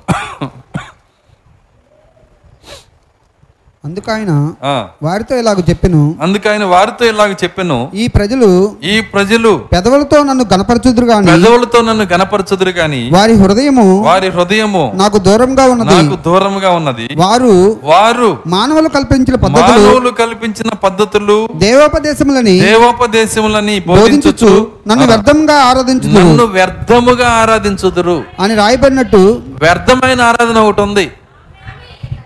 తెలుసా మీకు? ఆరాధనలో వ్యర్థమైనవి కూడా ఉంటాయా? ఆ ఉంటాయి. మనుషులు కల్పించిన పద్ధతులు నువ్వు తీసుకుంటే అది అర్థమైన ఆరాధన. క్రిస్మస్ తాత ఎక్కడున్నాడు ఈ తాత మనవడు అర్థమవుతుంది. బైబిల్లో ఉన్నారా? ఈ తాతలు మనవాళ్ళు ఎక్కడ లేరు? ఉన్నది ఒకడే తండ్రి. అర్థమవుతుందా? మధ్యలో తాతను ఎక్కడి నుంచి తెచ్చారు? ఈ క్రిస్మస్ కో క్రిస్మస్ కోడి పిల్లలు క్రిస్మస్ గుడ్లు క్రిస్మస్ చెట్లు. ఎన్ని ఎన్ని రకాల కార్యాలు చూడండి. ఇవన్నీ కూడా మానవులు కల్పించిన పద్ధతులు. ఇవి దేవోపదేశములని బోధించుచు సెమీ క్రిస్మస్ అనే దాని ద్వారా క్రిస్మస్ అనే దాని ద్వారా నన్ను వ్యర్థముగా ఆరాధించుదురు. అర్థమవుతుందా? ఇవన్నీ అబద్ధం ఎప్పుడైతే నీ ఆరాధనలోకి వస్తుందో నీ ఆరాధన వ్యర్థమవుతుంది. ఇది ఆయన చెబుతుంది. ఎప్పుడైతే అబద్ధం నీ ఆరాధనలోకి వస్తుందో నీ ఆరాధన ఏమైపోయిందంట వ్యర్థమైపోతుంది. కాబట్టి అబద్ధంతో మనకు అవసరం లేదు. అబద్ధమును మనం నమ్మకూడదు. అబద్ధమును ప్రేమించి దాన్ని జరిగించేవాడు పరలోకానికి బయట ఉంటాడు అన్నాడు ఆయన. కానీ అబద్ధంతో మనకి అవసరం లేదు. దానికే ప్రాక్త మరి ఒక కార్యాన్ని చెప్తున్నాడు ఇక్కడ. ఏమంటున్నాడంటే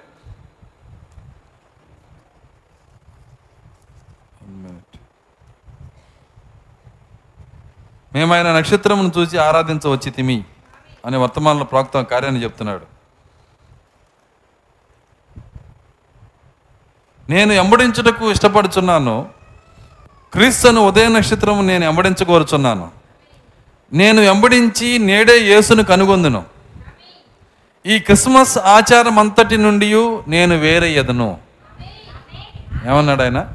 ఈ క్రిస్మస్ ఆచారం అంతటి నుండి నేను వేరే ఎదను. ఎందుకనగా ఒక దినమున ఆరని అగ్నితో అది కాల్చబడును. ఏం కాల్చబడిద్దంట? ఏంటది? మనం క్రిస్మస్కి కొత్త బట్టలు తెచ్చుకుంటున్నామే. అర్థమవుతుంది? మనం క్రిస్మస్కి తాగి తాగి తిని జనంతో తిరుగుతున్నారు చూసారా దాన్ని ఆయన కాల్చేయబోతున్నాడు అంట దాన్ని అంటే అర్థం ఏంటి అది చేసిన వాళ్ళని. దాన్ని ఆ చేసిన వాళ్ళని ఆయన కాల్చబోతున్నాడు. దానితో సమ్మతించు వారందరూ కాల్చబడుదురు. ఇది ప్రవక్త యొక్క వాక్యం ఇది. ఆయన అంటున్నాడు దానితో సమ్మతించు వారందరూ కాల్చబడుదురు. ప్రపంచము మరియు లోకము శిక్షించబడి నాశనమగును. ఎందుకంటే అది అబద్ధం గనక దానితో సమ్మతించిన వారందరూ కాల్చబడుదురు అంటున్నాడు ఆయన. ప్రవక్త చెప్పింది జరిగిద్దే జరగదా? ఖచ్చితంగా జరిగిద్ది. కాబట్టి ఆ క్రిస్మస్ అనే ఆ కార్యమును మనం జాగ్రత్తగా గమనించి దాని ఆచారాల్లోకి దాని కార్యాల్లోకి మనం వెళ్ళకుండా అసలు దేవుడే మనల్ని రక్షించాడు ఆయన. ఆయన ప్రత్యేకపరిచాడు. ఈ ఆచారం అంతటి నుంచి ప్రత్యేకపరిచాడు. తెలుసా? నేను డినామినేషన్లో ఉన్నప్పుడు నేను కూడా క్రిస్మస్ తాతను నేనే తయారు చేసి దూత్ తెచ్చి వాడికి పెట్టి అర్థమవుతుందా? రాత్రి సమయంలో వాళ్ళతో పాటు తిరిగి మెల్లో మెల్లో డప్పు తీసుకొని వేసి ఈరోజు పుట్టినని పాడుకుంటా తిరిగినోని నేను కూడా. కానీ దేవుని కృపను బట్టి ఆయన బయటికి లాగాడు ఆయన. ఆచారం అంతటి నుంచి బయటికి లాగాడు. అది వ్యర్థమైన ఆచారం అది.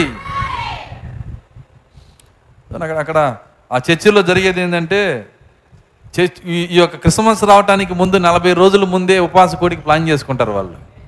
Forty days. ఆ ఉపాసకోడికలో వాళ్ళు ఏం చేస్తారంటే నలభై రోజులు ఉపవాసం ఉండి ఒక్కొక్క రోజు ఒక్కొక్కరి ఇంట్లో ప్రార్థన ఇచ్చేస్తాడు పాస్టర్ గారు. తను ఉపవాస కూడికలో మరి ఆ ప్రార్థన వాళ్ళ ఇంట్లో పెట్టినప్పుడు సంవత్సరానికి ఒకసారి అట్లా జరిగేది. వాళ్ళు ఊరుకుంటారా? ఉపవాస కూడికిని ఎలా మార్చేస్తారు వాళ్ళు? ఆయాస కోడికగా మారుస్తారు.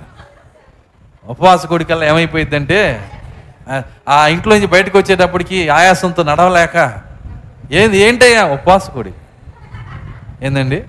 ఉపవాసకుడి నలభై రోజులు ఆ విధంగా చేస్తారు. ఏం చేస్తున్నారో వాళ్ళకి తెలియదు. క్రిస్మస్ వచ్చేటప్పటికి చివరికి అందరూ మరి ఆ యొక్క రాత్రిపూట తిరిగి ఏసీ వాళ్ళు పుట్టాడు? ఏసీ వాళ్ళు పుట్టాడు? అబద్ధం ఇది అబద్ధం ఇది. అర్థమవుతుందా? సరే ఏసీ ఏసు ఏసు డిసెంబర్లో పుట్టలేదు. ఇంకో ఇందాక ఒక మాట చెప్పాను. ఆయన ప్రకృతిని అనుసరించేవాడు. మీరు ఎప్పుడైనా పోయి ప్రకృతిలో గొర్రె పిల్లలు ఎప్పుడు ఏ నెలలో పడతాయని అడగండి. హైబ్రిడ్ గొర్రెలు ఎప్పుడైనా పడతాయి. అసలు గొర్రెల జాతి ఏ నెలలో పడుతుంది అని మీరు చూస్తే వాటికి కొన్ని నెలలు ఉంటాయి. అది ఏప్రిల్ నెల అంటారు వాళ్ళు. మరి మీరు మీరు నమ్మిన నమ్మపోయి నేను నమ్ముతున్నా. మన గొర్రె పిల్ల కూడా ఏప్రిల్లోనే పుట్టిందండి దేవుని స్తోత్రం వలెలుయ్య ఆయన ఏప్రిల్లో పుట్టాడు. ఎందుకంటే ఆయన ప్రకృతిని అనుసరిస్తున్నాడు ఆయన. ఎట్లా చెబుతారండి ప్రకృతిని అనుసరిస్తున్నాడని? సరే చిన్న కార్యాన్ని చెప్తాను నేను. ఆయన ప్రకృతిని అనుసరిస్తున్నాడని ఎలా చెప్తానంటే యేసుక్రీస్తు ఆయన గొర్రెపిల్ల గనక గొర్రెపిల్ల ఏ గొర్రెపిల్ల హాస్పిటల్లో పుట్టదు? ఏ గొర్రెపిల్ల హాస్పిటల్లో పుట్టదు. కాబట్టి ఆయన హాస్పిటల్ని పక్కకి నెట్టేశాడు. ఒకవేళ మా మరియమ్మ గనక ఒకవేళ మరి ఆ మరియమ్మ ఏసేపులు ఆయన పుట్టే సమయానికి వాళ్ళ ఊర్లోనే ఉంటే ఖచ్చితంగా వాళ్ళకి కావలసిన ఫెసిలిటీలన్నీ వచ్చాయి. ఎక్కడ పడతాడు? ఇంట్లో అన్న పడతాడు లేకపోతే హాస్పిటల్లో అన్న పడతాడు క్రిటి క్రిటికల్ అయితే. అర్థమవుతుందా? ఇది జరగకూడదని క్రూరుడైన ఒక రాజు చేత ఒక ఆజ్ఞయించాడు. ఏం ఆజ్ఞయించాడు? మనం చూసే క్రిస్మస్ కార్యాలు ఎట్టాగా ఉంటాయి? అర్థమవుతుందా? సో నా క్రూరుడైనటువంటి ఆ యొక్క రాజు చేత ఆజ్ఞయించి ప్రతి ఒక్కళ్ళు వచ్చి జనసంఖ్య రాయించుకోవాలని చెప్పాడు. ఈ మాట చెప్పినప్పుడు అది ఒకవేళ చేయకపోతే భయంకరమైన శిక్ష ఉంటుంది అక్కడ. కాబట్టి వాళ్ళు ఏం చేశారంటే తొమ్మిదో నెల అని తెలిసిన బిడ్డ పుడతాడని తెలిసిన ఆమెను కూడా గారి గాడి తెక్కించుకొని నడిపించుకుంటా తీసుకెళ్తున్నాడు. బెత్తలహేముకి తీసుకొని వెళ్ళాడు సొంత ఊరికి తీసుకెళ్ళాడు. సొంతూరికి తీసుకొని వెళ్ళినప్పుడు అక్కడ అన్ని హాస్పిటళ్ళు ఇల్లు అన్నీ ప్యాకప్ అయిపోయినాయి. ఎందుకంటే వాళ్ళకంటే ముందు వచ్చిన వాళ్ళు ఉన్నారు. వాళ్ళు జనసంఖ్య రాయించుకొని అక్కడే ఉండి రాయించుకోవాలి. కాబట్టి వాళ్ళు డబ్బులు ఇచ్చి పూటకూలీలు ఆ హోటల్స్ ఇల్లు హాస్పిటల్ ఎక్కడ ఖాళీ లేకుండా అన్ని అవకాశ అవకాశమే లేకుండా పోయింది అక్కడ. అసలు ఏసేపు ఎంతో పలుకుబడి ఉపయోగించాడు. ఎంత పలుకుబడి ఉపయోగించినా ముఖానే తలుపులు మోగుతున్నాయి. పట్మని సౌండ్ పడుతుంది. ఎవ అవకాశమే లేదు ఇక్కడ. తను ఏసేపు మరియా వాళ్ళు అక్కడ ఉన్నప్పుడు బహుశా వాళ్ళకు ఒక ఆలోచన వచ్చి ఉంటుంది. నీకు గాబ్రియల్ ఏం చెప్పాడు? అని. గాబ్రియలు రక్షకుడు లోక రక్షకుడు నా కడుపును పడుతున్నాడు అంట ఆయన ప్రభువైన క్రీస్తు అంట. నేను ప్రభు అయిన క్రీస్తు అన్నప్పుడు చేయి పైకి పెడుతున్నాను. ఆయన ప్రభు అయిన మరి ఆయన పుట్టేటప్పుడు అసలు ఆయన చేసుకున్న మొదటి నిర్ణయమే మనలాంటి పేదలకు పుట్టడం ఈ పేదదానికి పుట్టడం వలన పుట్టాల్సిన అవసరం ఏంటి? సృష్టికర్త ఎవరి పొట్టలోకైనా ఆయన వెళ్ళొచ్చు. ఎవరి గర్భంలోకైనా వెళ్ళొచ్చు. రా ఏ రోజు భార్యకి పుడితే ఎంత బాగుండేది? నిజమేనా? ఎందుకంటే ఆయన ఆయన ఆయన పుట్టడం అనేది ఆయన చేతిలో ఉంది. ఒక రాజుకు భార్యగా రాజు భార్యకి పుడితే సకల మర్యాదలు జరిగాయి కదా. మరియమ్మ కన్నీళ్ళు పెట్టుకుంది. లోకరక్షకుడు నన్ను ఎన్నుకోవటము. నేను ఆయన కనీసం ఒక ఫెసిలిటీ ఇవ్వలేకపోతున్నానని ఆమె కన్నీరు పెట్టుకుంది. ఆ కన్నీరు ఒక ఆరాధన. ఆమె చెప్పగలరా? ఆ కన్నీరు ఒక ఆరాధన. ఇప్పుడు ఆ మరియమ్మ ఎవరో తెలుసా? ఇక్కడ కుర్చీలో కూర్చొని ఉంది దేవుని స్తోత్రం. అలెలుయ్యా అయ్యా ఎంతో గొప్ప వాళ్ళు ఉన్నారు ఎంతో ధనం ఉన్న వాళ్ళు ఉన్నారు ఎంతో పేరున్న వాళ్ళు ఉన్నారు వాళ్ళను కోరుకోకుండా నన్నెందుకు కోరుకున్నావయ్యా అని నీ ఎన్నికను బట్టి నీకు స్తోత్రాలని చెప్పి కృతజ్ఞతతో ఆరాధన చేసే ఒక మరి ఇక్కడ ఉండాలి ఈరోజు. దేవుని స్తోత్రం అలెలుయ్య ఆమె కన్నీటితో ఏడ్చి లోకరక్షకుడు నాకు పుట్టడం ఏంటి పుట్టే చోట ఏమి ఆయనకి చేయలేకపోవటం ఏంటి? ఆయన పుడితే వేయటానికి బట్టలన్నా ఉన్నాయా? ఏమీ లేవు. తను బట్టలు కూడా లేవు అక్కడ. అసలు ఏ ఫెసిలిటీ లేదండి. కనీసం బిడ్డ పుడితే వేయటానికి బట్టలు కూడా వాళ్ళ దగ్గర లేవు. అలాంటి స్థితిలో ఆయన అక్కడికి వెళ్ళి మరి అక్కడ అక్కడ ఆమెకు జన్మించేటప్పుడు మరి అక్కడ ఆయన ఏం కోరుకున్నాడంటే తాను గొర్రె పిల్ల గనక గొర్రె పిల్ల పశువుల శాలలోనే పుట్టాలి గనక. జాగ్రత్త వహించాడు ఆయన ఈ రోజుకి చాలా మందికి ఆయన పశువుల శాఖలో ఎందుకు పుట్టే పశువుల శాలలో ఎందుకు పుట్టాడో తెలియదు. దానికి ఆన్సర్ ఈ గడి ప్రవక్త చెప్పాడు. ఏమన్నాడంటే ఆయన గొర్రె పిల్ల గనక గొర్రె పిల్ల ఇళ్ళలో బెడ్ల మీద పుట్టదు గనక అది పశువుల శాలలోనే పుట్టాలి గనక దానికి రాజుని ఆజ్ఞాపించి మరీ దాన్ని దారి చేసుకుంటూ వస్తున్నాడు ఆయన. చక్రవర్తులు కూడా ఆజ్ఞాపించి పరిస్థితులను మార్చి వాళ్ళని నడిపించుకుంటా తీసుకొని వచ్చి ఎలాంటి వాతావరణం తీసుకొస్తున్నాడు చూడండి అక్కడ. ఆయన పుట్టేటప్పుడు. చాలామందికి ఇది అర్థం కాల. గందరగోళంలోకి వెళ్ళిపోయారు. చూడండి అక్కడ అక్కడ అక్కడ ఉన్నటువంటి ఆ యొక్క దాన్ని ఏమంటారు ఆ యొక్క ఏసేపు కానీ మరి అక్కడ ఉన్నటువంటి మరియమ్మ కానీ వాళ్ళు అర్థం చేసుకోలేకపోతున్నారు. లోకరక్షకుడు పుట్టడం ఏంటి? ఇంత దీన పరిస్థితిలో పుట్టడం ఏంటి? పైగా నన్ను ఎన్నుకోవటం ఏంటి? నేను ఏమి చేయలేకపోతున్నాను ఆయనకి. నేనేమి ఆయనకి ఆరాధన చేయలేకపోతున్నాను. కావలసింది ఇవ్వలేకపోతున్నాను. ఒక పశువుల శాలలోకి వెళ్ళినప్పుడు వాళ్ళు అంటున్నారు అయ్యా ఈ రాత్రి మేము ఇక్కడ ఉంటాము. ఈమె యొక్క ప్రసవ దినాలు వచ్చేసినాయి. మరి దయచేసి ఈ పశువుల శాల మాకు ఇవ్వండి. అని అడిగినప్పుడు వింటున్నారా? ఆ పశువుల శాల మాకు ఇవ్వమని చెప్పి అడిగినప్పుడు వాళ్ళు సంతోషంగా ఇచ్చారు. ఎందుకు ఇచ్చారంటే అది దేవుని చిత్తం గనక ఒక రెజ్యూమ్ తీసుకొని వెళ్ళి ఒక ఉద్యోగ ఉద్యోగానికి వెళ్ళి పెట్టుకుంటే వాళ్ళు నీకు ఇవ్వం పో అన్నారనుకో మనం ఏడ్చుకుంటా వస్తావు ఇంకో చోటకి వెళ్తే వాళ్ళు సంతోషంగా ఇస్తారు. ఎందుకు ఇస్తారు? అది అది గుర్తుపట్టాలన్నమాట మనం. తలుపులు వేసినా దేవుని చిత్తమే. తలుపులు తీసినా దేవుని చిత్తమే. వేసినందుకు ఏడ్చుకొని ఇచ్చినందుకు ఎగరటం కాదు కావలసింది. దేవుని చిత్తాన్ని చూడాలి మొట్టమొదట. ఆయన చిత్తం ఏంటి? వాళ్ళు సంతోషంగా తలుపులు ఆ యొక్క పశువుల శాలను ఇచ్చారు. సో నా పశువుల శాలలో మరి సహాయం చేసేవాళ్ళు లేక సో ఆయన ఆ రక్షకుడు ప్రాక్తన్నాడు ఏడ్చు యహోవా అంటున్నాడు ఆయన. యహోవా క్యారమని ఏడ్చుకుంటా పుట్టాడంట. ఎంత ఎంత గొప్ప కార్యం అది. ఈరోజు ఈరోజు కోట్ల మంది పాస్టర్లే ఒప్పుకోలేరు. కోట్ల మంది క్రైస్తవులు ఒప్పుకోలేరు. ఆయన ఏడ్చు యహోవా అంటే యహోవా వేరు ఏసు వేరండి. యహోవా వేరు ఏసు వేరు. మరి దేవుడు అక్కడంటే ఏం చెబుతారండి? అన్న. ఆయన వేరు ఈయన వేరు అని చెప్తే దేవుడు అక్కడంటే ఏం చెప్తారు? వాళ్ళ వాళ్ళ దగ్గర ఆన్సర్ లేదు. మరి ముగ్గురుగా ఎందుకు కనపడుతున్నాడని అడుగుతారు వాళ్ళు. ముగ్గురుగా ఎందుకు కనపడతారు? సరిగ్గా చూస్తే ఒకడే కనపడతాడు. ఒక మనిషి ఇద్దరుగా కనపడుతుందంటే కంట్లో ఏదో తేడా ఉందనే కదా. ముందు కన్ను సరే అయితే బైబిల్ మొత్తంలో ఉన్నది ఒక దేవుడే. దేవుని స్తోత్రం అలెలుయ్య బైబిల్ అంతట్లో ఉన్నది ఒక దేవుడే. సో ఒక దేవుడు కనుక లేకపోతే ఏమవుతుందో తెలుసా? కొన్ని కార్యాలు చాలా ఘోరంగా ఉంటాయి. అవన్నీ వివరిస్తే చాలా టైం పడుతుంది. సరే ఒక కార్యం చూద్దాం. ప్రకటన గ్రంథము.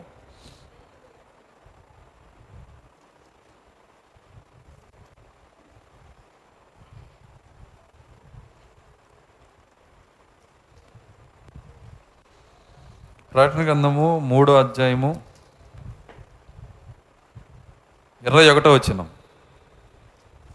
నేను జయించి నేను జయించి నా తండ్రితో కూడా నా తండ్రితో కూడా ఆయన సింహాసనం నందు ఆయన సింహాసనమునందు కూర్చుండి ఉన్న ప్రకారం కూర్చుండి ఉన్న ప్రకారము జయించువానిని జయించువానిని నాతో కూడా నాతో కూడా నా సింహాసనం నందు నా సింహాసనం నందు కూర్చుండనిచ్చేది కూర్చుండనిచ్చేదను సంగములతో ఆత్మ చెబుతున్న మాట చాలు ఇది ఒక మాట చాలు.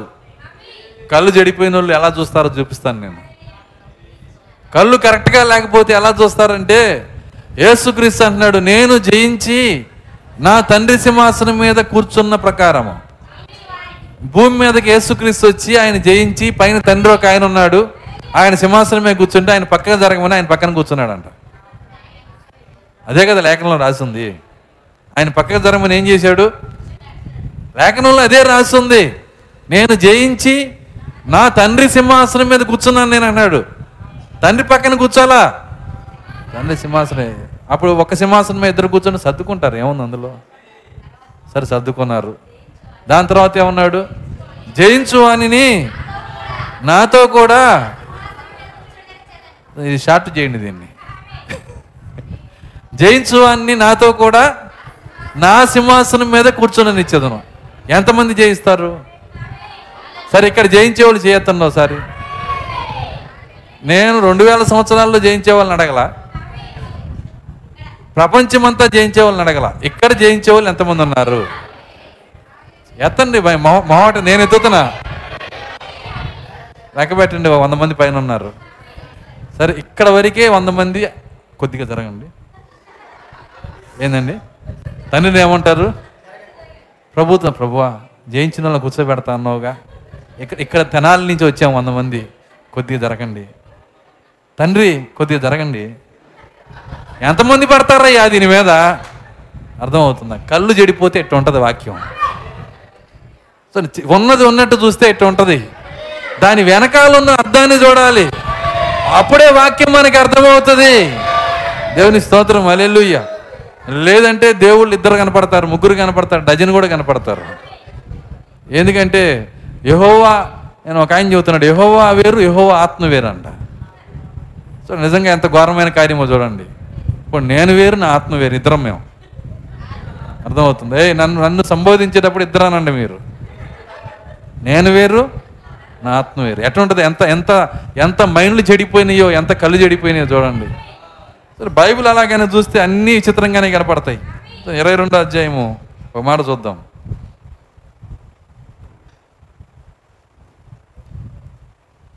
ఇరవై ఒకటి సారీ ఇరవై ఒకటి ఇరవై రెండు.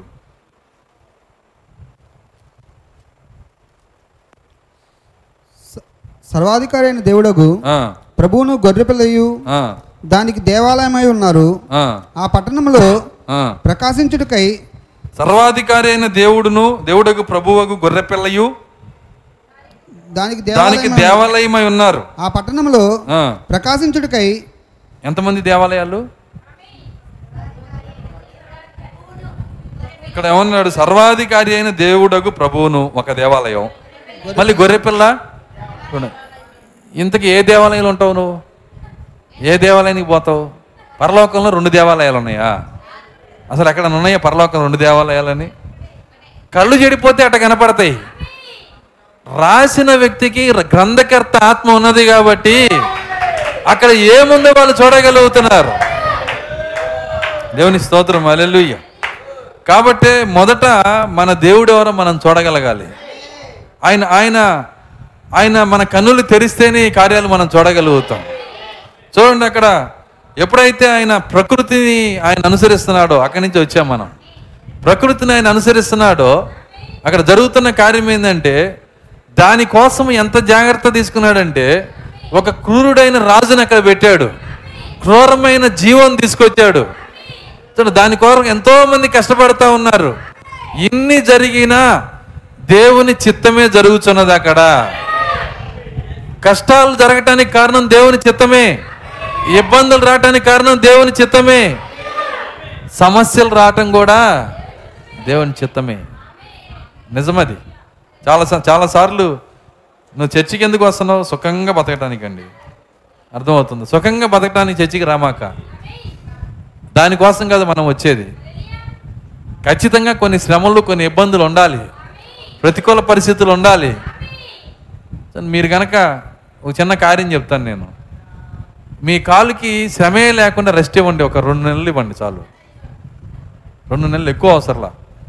అసలు దాంతో నడవద్దు. నువ్వు నిన్ను నేను ప్రేమిస్తున్నానని చెప్పు. దేన్ని? నీ కాలుకి. దానికి శ్రమ ఇవ్వకుండా దాన్ని ఏమంటారు? ప్లాస్టర్ ఆఫ్ ప్యారిస్తో పిండి కట్టేసేసి.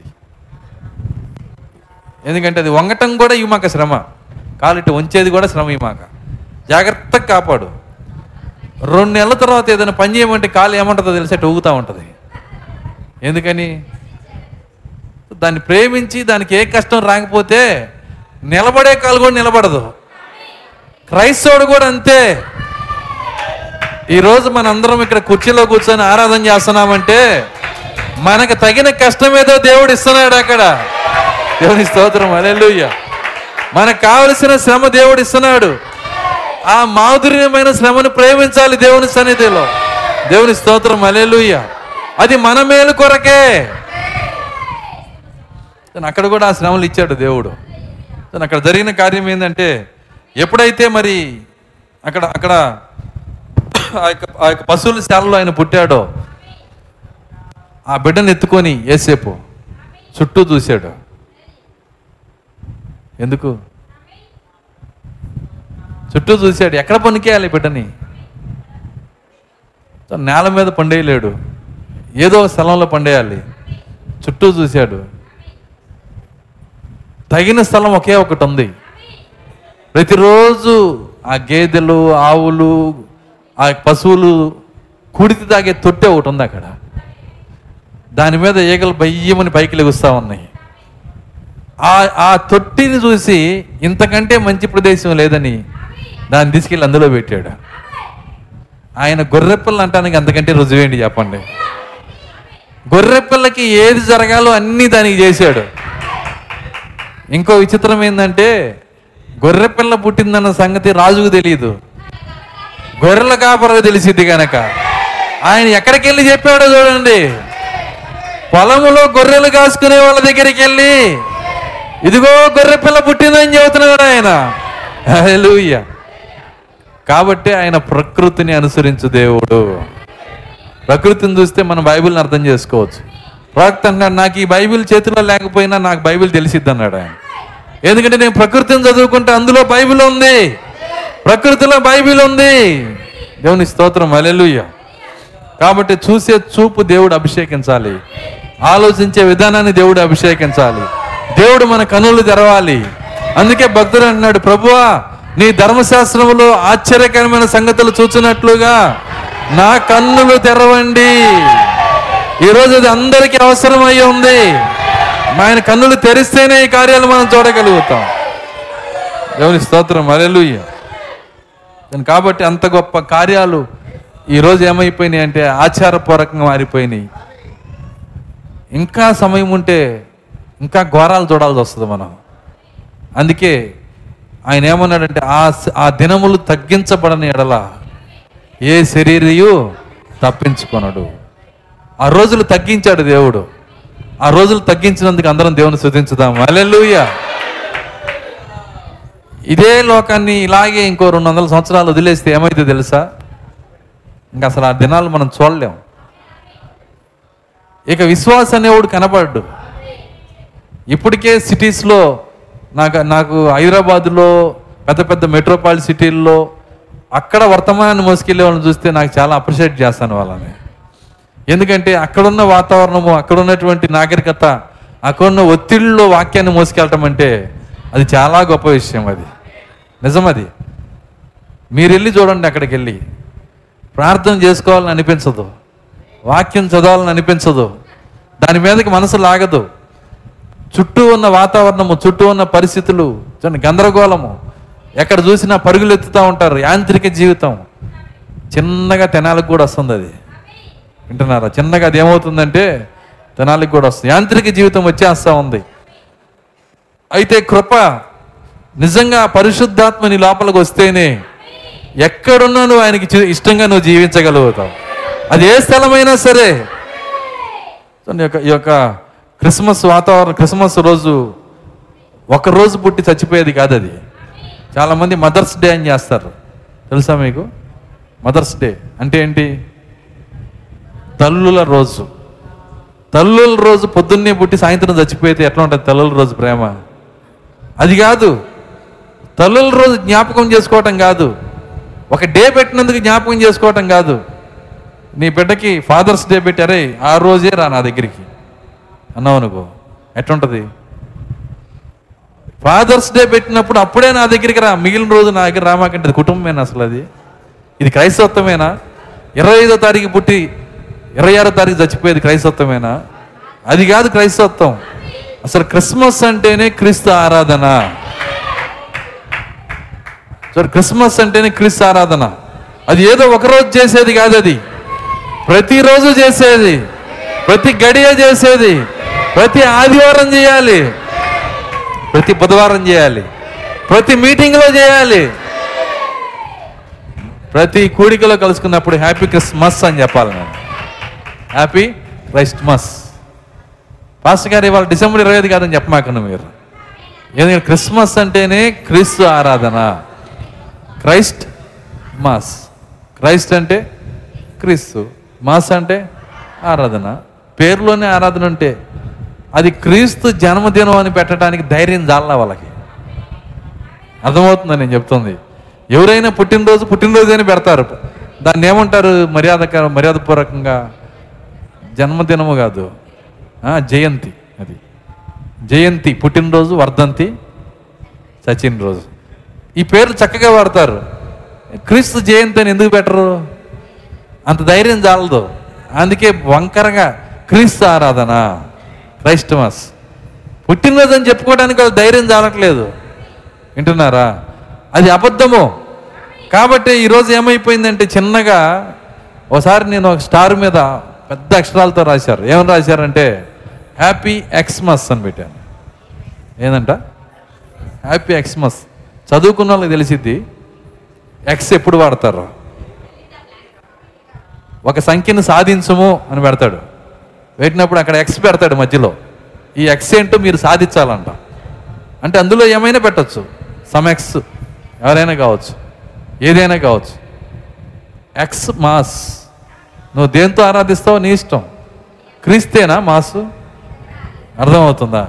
ఎక్స్ పెట్టుకో ఇంకా బాగుంటుంది. ఏం బాగుంటుంది? తాగు. అర్థమవుతుందా? తిరుగు. ఇవన్నీ చేసుకో అది ఎక్స్మస్ ప్రతిదీ చేసుకో ఏదైనా పెట్టుకోవచ్చు.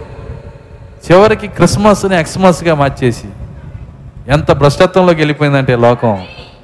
కానీ మనం ఏదో చెప్పుకుంటున్నాం కానీ కృప లేకపోతే మనం అక్కడే ఉండేవాళ్ళం. ఒ- ఒక్కసారి ఎర్ర సముద్రంలో నుంచి వచ్చి బయటకు వచ్చినాక ఎర్ర సముద్రం కలిసిపోయినాక ఒళ్ళు జలధరించిందంట వాళ్ళకి. ఏంటి ఆ ప్రచండ నురుగు ప్రచండ జలం? అక్కడ నడిచి వచ్చామా మేమని. అర్థమవుతుందా? ఆ భయంకరమైన జలాల మధ్యలో ఆరు నెలల్లో వచ్చామా? నువ్వు జలముల్లో పడి వెళ్ళినా అవి నిన్ను ముంచజాలం అని చెప్పిన దేవుడు. నీవు క్రైస్తవ జలముల మధ్య వచ్చిన.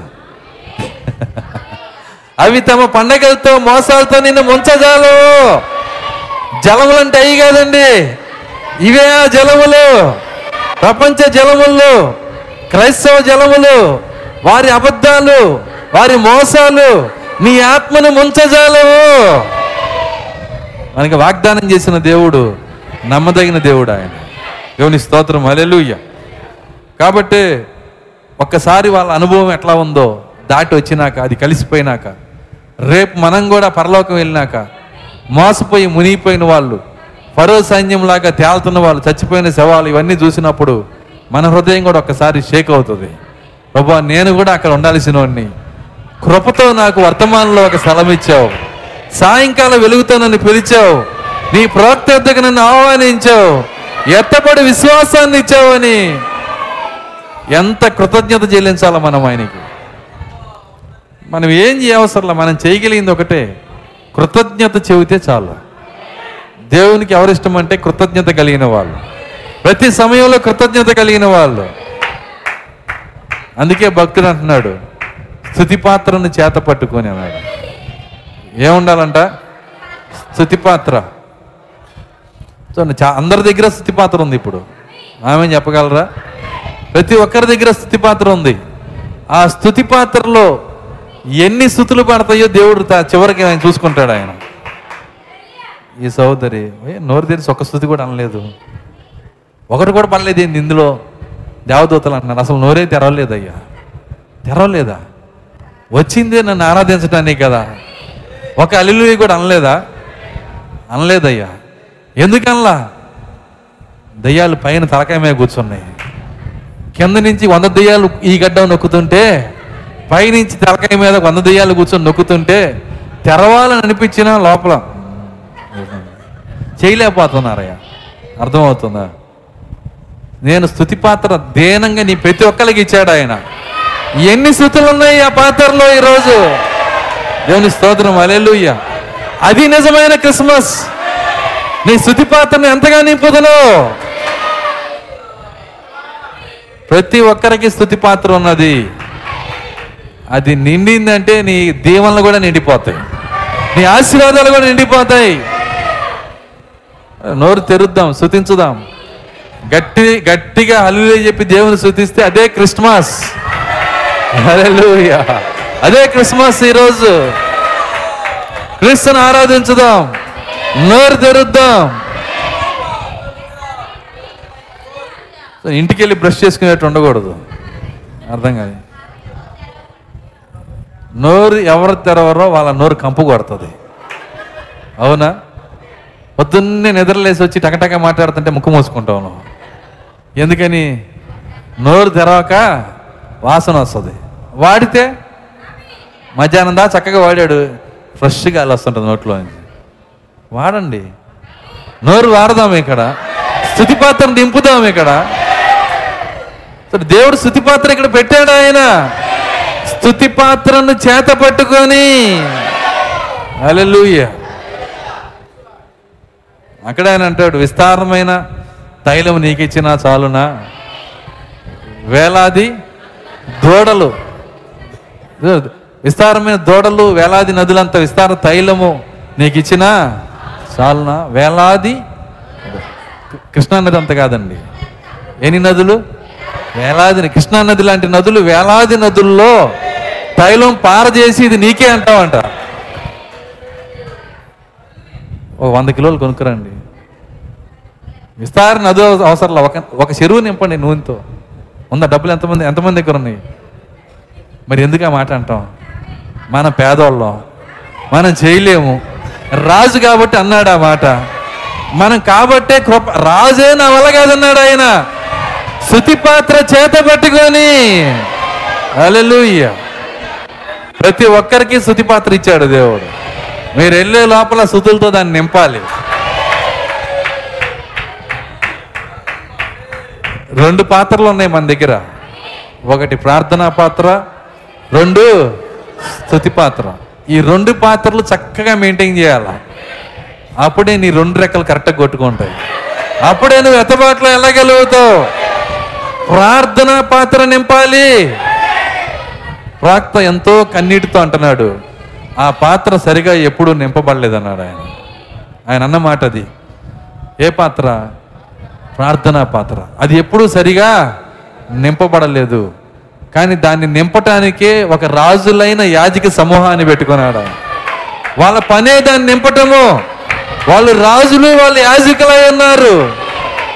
కాబట్టి ఆ రాజులైన యాజక సమూహం ఇక్కడ కూర్చున్నారని నేను నమ్ముతున్నా. వాళ్ళందరికీ హ్యాపీ క్రిస్మస్ చెబుతున్నా. డిసెంబర్ ఇరవై ఐదు అయినందుకు కాదు ప్రతిరోజు చెబుతాను మీకు నేను. అలెలుయ్య దేవుని స్తోత్రం అలెలుయ్య ప్రాక్త అంటున్నాడు ఇక్కడ. ఏమంటున్నా అంటే దాన్ని దానితో సమ్మతించు వారందరినీ ఆయన ఏం చేస్తాడంటే కాల్చివేస్తాడంట. ఎందుకనగా ఒక దినము ఆరిన అగ్నితో అది కాల్చబడును. ఎందుకు అది కాల్చబడును? ప్రాక్త ఆయన ఎంతో సున్నితమైన వ్యక్తి. కానీ ఈయన కాల్చబడును ఆరిన అగ్నితో కాల్చబడును. ఆయన ఎందుకు చెబుతున్నాడంటే దీనికి ఒక కారణం ఉంది. ఏంటా కారణం అంటే ఆయన అంటున్నాడు ఈనాడు మనకు ఒక గొప్ప చుట్టబడిన కానుకలు ఉన్నవి ఎంతో ఆర్భాటంగా వాటిని చుట్టి అందుకు మూడు డాలర్లు తీసుకొనుచున్నారు అది నీవు గొప్ప బహుమతి అని చాలాసార్లు తలంచుందువు ఒక రోజున స్టోర్లో ఇద్దరు స్త్రీలు నిలబడి తమ తండ్రికి ఏ కానుక ఇవ్వాలని ఆలోచించుట విన్నాను. ఇద్దరు అక్కా చెల్లెళ్ళు డాడీకి క్రిస్మస్ కానుక ఏమిద్దామని చెప్పి మాట్లాడుకుంటుంటే ప్రవక్త పని ఉన్నాడు కూడా ఆగి అంటున్నాడంట. ఎందుకంటే కొన్ని కొన్ని ఆయనకి చాలా ప్రాముఖ్యంగా ఉంటాయి. క్రిస్మస్ కానుక. అర్థమవుతుందా? క్రిస్ ఆరాధన కొరకు ఒక కానుక ఇద్దాం మనం. ఎవరికి? తండ్రి గారికి. క్రీస్తు ఆరాధన కొరకు ఒక కానుక. ఇంతకీ ఏం కానుక ఇస్తారా అని చెప్పి ఆయన కూర్చున్నాడు అక్కడ. ఆయన అంటున్నాడు స్త్రీలు నిలబడి తండ్రికి ఏకానికి ఇవ్వాలని ఆలోచించటం విన్నాను. నీవు నాన్నకు ఏమి కొందువు? అని ఒక సోదరి మరొక సోదరిని అడిగాను. అమెరికాలో ఇది జరుగుతుంది. ఎందుకంటే అమెరికా వాళ్ళు వాళ్ళే కదా క్రైస్తవులు అంటే అందరి దృష్టిలో. అమెరికా దేవుని నమ్ముకుంటా ఉన్నారు. చూడండి వాళ్ళు ఎంత గొప్ప క్రైస్తవులు. వాళ్ళు అంటున్నారు నీవు నాన్నకి ఏమి కొందు అని ఒక సోదరి మరొక సోదరిని అడిగాను. ఆ సోదరి ఏముందంటే ఒక పేక ముక్కలు పెట్టా మరియు సిగరెట్ల కట్ట తీసుకుందని అన్నాను. ఏందంట? ఎందుకు? హ్యాపీ క్రిస్మస్ అర్థమవుతుందా? ఈ పేక మొక్కలతో హ్యాపీ క్రిస్మస్ ఈ ఈ యొక్క సిగరెట్ల కట్టతో హ్యాపీ క్రిస్మస్ సాధ్యమేనా? అసలు ఏం చేశారు? క్రిస్మస్ అంటే ఏంటి? క్రీస్తుకి పేక మొక్కలకి ఏంటి సంబంధం? నిజంగా ఇండియా వాళ్ళు చాలా చాలా భక్తిపరులండి. దాన్ని మెచ్చుకుంటా ఆ కార్యాన్ని. ఇన్- ఇండియా వాళ్ళు సో నిజం నిజంగా దేవుని పిల్లలు మరి ఇండియాలో ఉన్నారు. ఇండియా వాళ్ళు అదృష్టవంతులు భక్తిపరులు భయభక్తులు ఉన్నవాళ్ళు. ఎందుకంటే ఎవరు కూడా క్రీస్తు బార్ అండ్ రెస్టారెంట్ పెట్టాల పేరు. క్రైస్ట్ బార్ అండ్ రెస్టారెంట్ అని పెట్టిన ఒకసారి చూపించండి నాకు. ఎందుకు? వాళ్ళకి తెలుసు ఈ యేసు బార్ తాగటాన్ని అంగీకరించడు. ఈ యేసు వస్తే తాగేవాడు కూడా మానేసి కూర్చుంటాడు. అర్థమవుతుందా? ఈ యేసు దగ్గరికి వీళ్ళు వస్తే తాగే తాగుబోతులందరూ మారిపోయి నా వ్యాపారమే ఆరిపోయిద్దని వాడికి తెలుసు. ఆ పేరుకి మర్యాద ఇవ్వటం వాడికి తెలుసు. కానీ వీళ్ళ సంగతి ఏంటి? క్రీస్తు క్రిస్మస్ పేరు మీద తండ్రికి పేక ముక్కలు కట్ట సిగరెట్ సిగరెట్లు కట్ట పేక ముక్కల. ఏమన్నాడు? పేక ముక్కల పెట్టే. సిగరెట్లు కట్ట. పెట్టా కట్ట. అర్థమవుతుంది. వీటిని వీటిని కొని తండ్రికి ఇస్తున్నారంట. ఎంత భక్తిహీనతో చూడండి. భయం లేని జీవితం. భయం లేదంటే కృప లేదు అక్కడ. ఈరోజు మనం భయపడుతున్నామంటే కృప ఉన్నది కనుకే భయపడుతున్నాము. దేవుని స్తోత్రం. అల్లెలుయ్య ఈరోజు మన జీవితాల్లో కృప ఇచ్చాడు ఆయన. అందుకే దేవుడు అంటే భయభక్తులు ఉన్నాయి మనకి. చివరికి ఆ ఆ యొక్క భక్తిహీన ఆత్మ అమెరికా నుంచి ఇప్పుడు ఇండియాకి ట్రాన్స్ఫర్ చేయబడుతుంది. ఈరోజు క్రైస్తవులు కూడా అలాగే అయిపోతున్నారు. అసలు క్రైస్తవుల ఆరాధనలో సినిమా పాట రావటం అనేది అసాధ్యం. కానీ ఈరోజు అది కామన్ అయిపోయింది. పాటలు పది నిమిషాల సేపు వింటే కానీ అది క్రైస్తవ పాటని అర్థం కావట్లేదు. ఒక ఆమె పాడుతుంది. తూర్పు దుక్కను సుఖబుట్టిను మేరమ్మ అని. ఆ గొంతు కూడా పాతాళం నుంచి వచ్చే పగిలిపోయిన గొంతులాగా. దాన్ని మార్చేసి. దాంట్లో అసలు భక్తి ఏమైనా ఉందండి అసలు అసలు? ఆ పాడే పాటలో భక్తి ఏమైనా ఉందా? ఎందుకు వాళ్ళు దాన్ని మారు మనసు పొందిన వాళ్ళు దాన్ని పాడితే ఇక్కడ ఉన్న పాస్టర్లు కూడా దాంట్లో పాడుకుంటూ పోతా ఉన్నారు అక్కడ. అర్థం కావట్లేదు భక్తిహీనత వచ్చేస్తుంది చిన్నగా. చల్లబడిపోతుంది. లవోదికి ఆ చల్లదనం. లవోదికి ఆ కోల్డ్నెస్ అది వచ్చేస్తుంది ప్రతి ఒక్కరికి వచ్చేస్తుంది. కానీ ఎంత కోల్డ్ వచ్చినా ఎంత చల్లదనం వచ్చినా జీవం లేనిది తొందరగా చల్లబడిపోద్ది. జీవం లేనిది ఏది జీవం లేదో తొందరగా చల్లబడిద్ది. చూడండి బీరువా చల్లబడిపోద్ది. తాళాలు చల్లబడిపోతాయి. కారు చల్లబడిపోయిద్ది. ఇనప వస్తువులు చల్లబడిపోతాయి. ట్రైన్ చల్లబడిపోయిద్ది. కానీ ఒక పౌరం చల్లబడదు. ఎందుకు చల్లబడదు? అదే చలిలోది తిరుగుతున్నా అది వేడిగానే ఉంటుంది. ఎందుకంటే అందులో జీవం ఉంది కనుక ఈరోజు లోకాన్ని చల్లదనం కమ్మేస్తున్నా. ఆయన వధువు మాత్రం చల్లదనం తీసుకోదు. ఆమెలో జీవం అన్నది గనక. ఆ సినిమాలు ఆ సీరియల్స్ ఆ లోకము ఆ కార్యాలు ఏది వధువు తీసుకోదు. జీవం ఉన్న వ్యక్తి తీసుకోడు. ఒక ఒక వధువులో ఉండి వధువు అనే భాగంలో ఉండి ఎత్తబడే సంఘంలోకి వెళ్తా సీరియల్ చూస్తున్నావంటే నువ్వు చల్లబడిపోయావంటే అర్థం ఏంటి? చచ్చిపోయావని అర్థం. శవం ఎంత చల్లగైనా అవ్వగలదు. అసలు దానికి చల్లగా అయితేనే మంచిది. అర్థం కాదా చచ్చిపోగానే ఏం చేస్తారు? డీప్ ఫ్రిడ్జ్కి ఫోన్ చేస్తారు అయ్యా బాక్స్ తీసుకురండి. ఇక్కడ జీవం పోయింది దీనికి చల్లదనం కావాలి. దేనికి? నేను చెబుతుంది? దేనికి? శవానికి కాదు. కుర్చీలో కూర్చొని శవాలకు ఉన్న వాళ్ళు ఉంటారు. వాళ్ళకి ఏం కావాలి? చల్లదనం డీప్ ఫ్రిడ్జ్ కావాలి వాళ్ళకి. మామూలు చల్లదనం పనికిరాదు.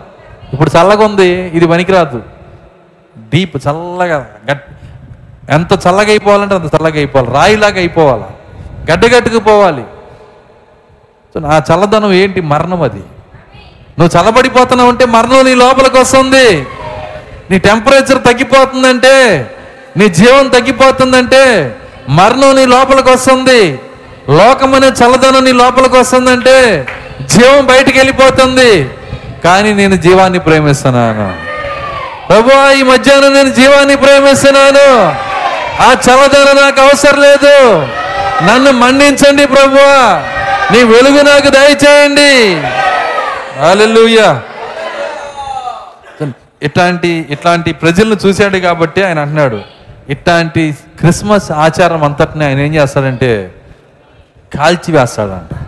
రాబో రోజుల్లో దేవుడు అటన్నిటినీ కాల్చివేస్తాడు. ఆ తగలబడే దాంట్లో మనం ఉండకూడదు.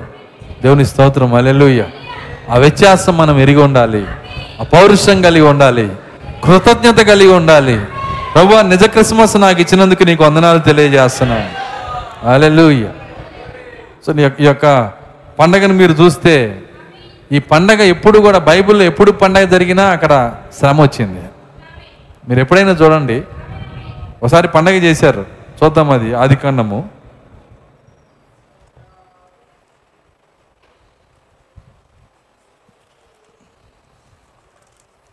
సారీ నిర్గమకాండం. నిర్గమకాండం ముప్పై రెండో అధ్యాయం.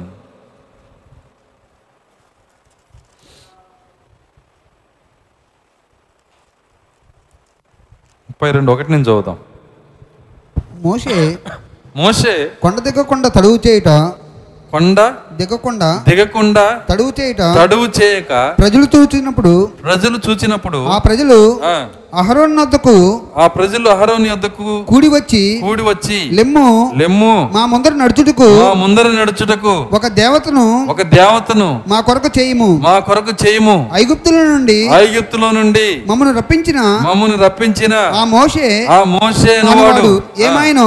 ఏమాయనో? మాకు తెలియదని మాకు తెలియదని అతనితో చెప్పిరి. అతనితో చెప్పిరి. సో ఎంత కృతజ్ఞత లేని సంగమో చూడండి వాళ్ళు. మోసేని దేవుడు పంపించాడు. ఎవరి కోసం పంపించాడు? సంఘం కోసం. చూడండి మోసే దేవుని ఎద్దకు వాళ్ళని నడిపించాడు. పది అద్భుతాలు చూపించాడు. ఎర్ర సముద్రంలోంచి బయటికి తీసుకొని వచ్చాడు. అన్ని కార్యాలు చేసినప్పుడు మోసే ఏమయ్యాడో మోసే దేవుడు ఏమయ్యాడో మాకు తెలియదు అంటున్నారు. మోసే ఏమయ్యాడో మోసే దేవుడు ఏమయ్యాడో మాకు తెలియదు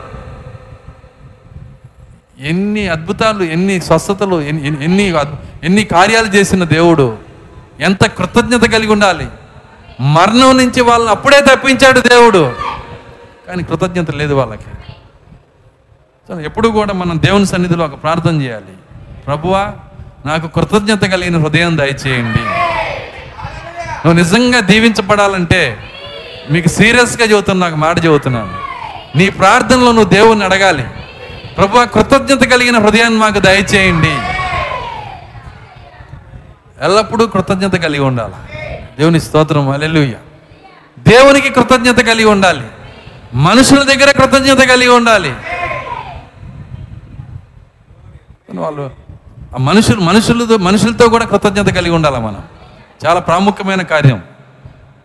మేలు చేసినంతసేపు మేలు తీసుకొని తర్వాత ఎమ్మటే మన కృతజ్ఞత ఎగిరిపో ఎగిరిపోకూడదు. దానికి ఒక సామెత ఉంది. ఒక ఆమె సంవత్సరం మొత్తం ఒక ఒక అడుక్కునేవాడికి భోజనం పెడుతుందంట. ఆ రోజు ఆమె నిద్ర ఆమె ఒంట్లో బాగోక లెగవల ఆమె. ఆమె ఇంటి పక్కన సంవత్సరం అంతా పెట్టలా. ఆ రోజే పెట్టిందంట. వెంటనే ఏం చేశాడంటే సంవత్సరం అంతా పెట్టినామని తిట్టేశాడు. ఆమె మంచిది కాదు ఏమే మంచిది అనేసాడు వింటున్నారా? చే- పెట్టిన కృతజ్ఞత అంతా ఏమైపోయిందంటే ఎగిరిపోతుంది. కృతజ్ఞత లేని వారిగా మనం ఉండకూడదు. చిన్నదానికి కూడా కృతజ్ఞత చెల్లించాలి. దేవుడు కోరుకునే కార్యం అది. అసలు నువ్వు దేవుని దగ్గర ఏదైనా కావాలని నువ్వు అడగటానికి ముందు కృతజ్ఞతలు చెల్లిస్తేనే నువ్వు అడగటానికి అర్హుడు అవుతావు. ఇవన్నీ భక్తి రహస్యాలండి. మీరు కనుక రాసుకోగలిగితే పట్టుకోగలిగితే ఇదంతా భక్తి రహస్యం. అట్లా ఉందా పాస్టర్ గారు? ఉంది. చూడండి కొలసీలకి రాసిన పత్రిక. ఆ, రాసిన పత్రిక.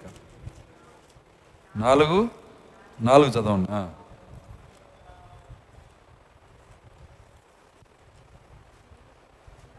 ఎల్లప్పుడూ ఎల్లప్పుడును ప్రభువునందు ఆనందించుడి. ప్రభువునందు ఆనందించుడి. మరలా చెప్పుదును. మరలా చెప్పుదును. ఆనందించుడి. ఆనందించుడి. మీ సహనమును మీ సహనమును సకల జనులకు సకల తెలియబడి జనులకు తెలియబడనీయుడి. ప్రభు సమీపంగా ప్రభు ఉన్నాడు. సమీపంగా ఉన్నాడు. దేనిని గురించి దేన్ని గూర్చియు? చింతపడకుడు గాని. చింతపడకుడి గాని. ప్రతి విషయంలోనూ ప్రతి విషయంలోనూ ప్రార్థనా విజ్ఞాపనముల చేత ప్రార్థన విజ్ఞాపముల చేత కృతజ్ఞతాపూర్వకంగా కృతజ్ఞత పూర్వకముగా మీ విన్నపములు మీ విన్నపములు దేవునికి తెలియజేయుడి. దేవునికి తెలియజేయుడి. ప్రతి విషయములోను ప్రతి విషయములోను ప్రార్థన విజ్ఞాపముల చేత. ప్రార్థన ఉందా మీకు? చేస్తారా దేవునికి? విజ్ఞాపన ఉందా మీకు? మీకు కావలసిన దేవుని దగ్గర అడుగుతారా? అడిగేటప్పుడు ఎలా చేయాలంట? కృతజ్ఞతాపూర్వకంగా. ఎప్పుడైనా చేశారు ఆ విధంగా? నువ్వు దేవుని దగ్గర ప్రార్థన చేసే ముందు నువ్వు దేవునికి ఏం చెప్పాలంటే ప్రభువా ఈరోజు ప్రార్థించే ఒక వ్యక్తిగా నన్ను ఉంచినందుకు వందనాలు. నన్ను రక్షించినందుకు వందనాలు. నన్ను విమోచించినందుకు స్తోత్రాలు. నన్ను సజీవుడిగా ఉంచినందుకు స్తోత్రాలు. మీరిచ్చిన స్వస్థతలు బట్టి వందనాలు. మీరు పంపిన ప్రవక్తను బట్టి స్తోత్రాలు. నన్ను ఇంతవరకు నిలబెట్టినందుకు నీకు స్తోత్రాలు. ఇప్పుడు నాకు నా మార్గము కొంది కొద్దిగా కష్టంగా ఉంది. అప్పుడు అడుగు దేవుని నా ప్రారంభ ప్రారంభ ప్రభువా నాకు బాగాలేదని అడగమాక. అది కాదు. స్టార్టింగ్ ఏం చేయాలంటే కృతజ్ఞత చెప్పాలా దేవునికి. ఎవరు కృతజ్ఞత చెల్లించి ప్రార్థన వినపాలు దేవునికి ఇస్తారో వాళ్ళవి ముందుగా పరిష్కరించబడతాయి. సరే మీకు ఇది అర్థమవటం చెప్తాను. ఒక కార్యాన్ని చెప్తాను. మీ ఇంటి పక్కన ఎవరైనా ఉండి వాళ్ళు వాళ్ళకి నువ్వు సహాయం చేసినప్పుడు వాళ్ళు చాలా సంతోషపడి ఆరు నెలల తర్వాత సంవత్సరం తర్వాత కూడా అయ్యా మీరు అప్పుడు సహాయం చేయకపోతే నేను ఈ అప్పుల నుంచి వచ్చేవాడిని కాదు అని గుర్తు చేస్తూ ఉంటే వింటున్నారా? ఇంకోడు ఉన్నాడు ఆ యొక్క వ్యక్తికి పక్కన. వాడు తీసుకుంటాడు కానీ ఏ రోజు అబ్బాయి తిరిగి ఇవ్వడు. ఇవ్వకపోగా కోపంగా మాట్లాడుతుంటాడు. ఎవరికి అప్పు ఇవ్వబుద్ధి అప్పు ఇవ్వబుద్ధి అయింది ఎవరికి సహాయం చేయబుద్ధి అయింది మరి మనం అట్లా దేవునితో ఉంటే తప్పేంది ఇప్పుడు? అర్థమవుతుంది? మనం తీసుకొని మనం ఏం చేయాలంటే కృతజ్ఞత చెల్లించాలి దేవునికి. అప్పుడు వాళ్ళకే దేవుడు ఇవ్వటానికి ఇష్టపడతాడు. ఈరోజు అనేక మంది పొందుకోపోవటానికి కారణం కూడా అదే. నువ్వు పొందుకోవాలంటే నువ్వేం చేయాలంటే కృతజ్ఞత కలిగి ఉండాలి. ఈ ఇరవై లక్షల మందికి ఉన్న జబ్బు ఏంటంటే కృతజ్ఞత తెలియదు వీళ్ళకి. వీళ్ళ కృతజ్ఞత అంటే తెలియదు. కాబట్టి వీళ్ళు ఏం చేస్తున్నారో చూడండి ఇప్పుడు. చదువుదాం. అందుకు అహరోను అందుకు అహరోను మీ భార్యలకు మీ కుమారులకు మీ కుమారులకు మీ కుమార్తెలకు మీ కుమార్తెలకు చెవులనున్న బంగారు పోగులను చెవులున్న బంగారు పోగులను తీసి తీసి నా ఎద్దకు తెండని నా ఎద్దకు తెండని వారితో చెప్పగా వారితో చెప్పగా ప్రజలందరూ ప్రజలందరూ తమ చెవులున్న బంగారు పోగులను తీసి తమ చెవులున్న బంగారు పోగులు తీసి అహరోన్నద్దకు తెచ్చిరి. అహరోని వద్దకు తెచ్చిరి. ఇక్కడ చిన్న వ్యత్యాసం అంతే. ఆల్రెడీ పోగులు వెళ్ళి దేవుడైని ఇక్కడ ఏది దేవుడిగా ఉందో ఆ బంగారం శుద్ధం ఇప్పుడు ఇక్కడ మనకి ఆరిన పోగులుగా మరి దేవుడు అవుతుంది. అర్థమవుతుంది నేను చెబుతుంది ఇక్కడ పోగులుగా ఉన్నది పోయి బంగారు శుద్ధయి బంగారు దోడై అయింది కానీ ఇక్కడేమవుతుందంటే ఆ బంగారు శుద్ధ పోయి బంగ పోగులుగా మరి దేవుడు అవుతుంది. ఏదైనా ఒకటే. అయితే ఏది మనకి దేవుడిగా ఉండకూడదు. భూమి మీద వాక్యమే మన దేవుడు. దేవుని స్తోత్రం. అలెలుయ్య అవన్నీ తీసుకురమ్మన్నాడు. మీ భార్యలకు మీ పిల్లలకు మీ యొక్క కుమార్తెలకు ఎవరెవరికి అయితే బంగారు పోగులు ఉన్నాయో అవి మొత్తం తీసుకొని రండి.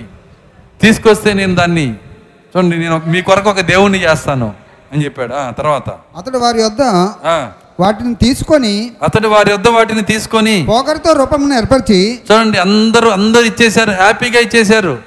ఏంటయ్యా? క్రిస్మస్ పండుగ అండి ఏం కావాలి? చందా. ఏంటి? అర్థమవుతుందా నేను చెబుతుంది? అంటే ఒక విధంగా అహరోను చందాలు పోగు చేశాడు. దేనికోసం? ఆ రోజు క్రిస్మస్ కోసం. ఈ చందాలు ఇచ్చిన వాళ్ళు ఊరకనే ఉంటారా? ఇచ్చినాక వాళ్ళకి ఒక పండగ కావాలి మళ్ళీ. అర్థమవుతుందా? ఈ క్రిస్మస్ అనేది ఈ ఈ జబ్బులు అనేవి ఆదికాండం నుంచి వస్తానే ఉంటాయి. ప్రతి జబ్బు యొక్క మూలం ఎక్కడ ఉందంటే మొదట్లోనే పెట్టాడు దేవుడు. కాబట్టి అందరూ సందాలు ఇచ్చారు. ఇచ్చిన తర్వాత ఏమైంది చూడండి తర్వాత. ఆ. పోకరితో రూపమును ఏర్పరిచి పొగరుతో రూపం ఏర్పరిచి దానిని పోత పోసిన దూడగా చేసిను. దాన్ని పోత పోసిన దూడగా చేసిను. దొడగా చేసాను. ఎవరు చేశారు? అహరోను. చూడండి వాళ్ళకి వాళ్ళకి వాళ్ళకి కావలసిన ఒక రూపాన్ని చేశాడు. మోసే వచ్చి అడిగితే అది నిప్పులు వేసాను బయటికి నువ్వు దూడగా వచ్చింది అంటున్నాడు. నేను చేశానంటలా అదే జరిగింది. చూడండి తప్పును ఏం చేస్తున్నాడంటే కవర్ చేసుకుంటున్నాడు. కానీ ఇక్కడ బైబిల్ ఏం చెబుతుందంటే పొగరుతో రూపం తయారు చేశాడంట. దూడ రూపాన్ని చేసుకొచ్చాడు. దేవునికి పోటీగా ఆరాధించబడే ఒక దాన్ని తీసుకొస్తున్నాడు ఇక్కడ. దేవుని యొక్క ఆరాధనని కాజేసే ఒక కార్యాన్ని తీసుకొస్తున్నాడు. ఎప్పుడైతే ఆ దూడని చేశాడో తర్వాత చదువుదామా? అప్పుడు వారు అప్పుడు వారు ఓ ఇజ్రాయేలు ఓ ఇజ్రాయేలు ఐగుప్తు దేశంలో నుండి ఐగిప్తు దేశంలో నుండి నిన్ను రప్పించిన నీ దేవుడు నిన్ను రప్పించిన నీ దేవుడు ఇదే అనిరి. ఇదే అనిరి. అహరోను అహరోను. అది చూచి ఆ, దాని ఎదుట ఒక బలిపీఠం కట్టించును. వింటున్నారా? ఏమైంది అక్కడ? ఐగిప్తు దేశంలో నుంచి రప్పించిన నీ దేవుడు నిన్ను రప్పించిన నీ దేవుడు ఇదే అనిరి. ఇదే. దేవుడు మీకు సిద్ధపరిచిన దేవుడు మీకు ఏదైనా ఇవ్వాలంటే క్రిస్మస్ తాతే ఇస్తాడు మీకు. అర్థమవుతుందా? ఏదైనా ఇవ్వాలంటే ఎవరు ఇస్తారండి?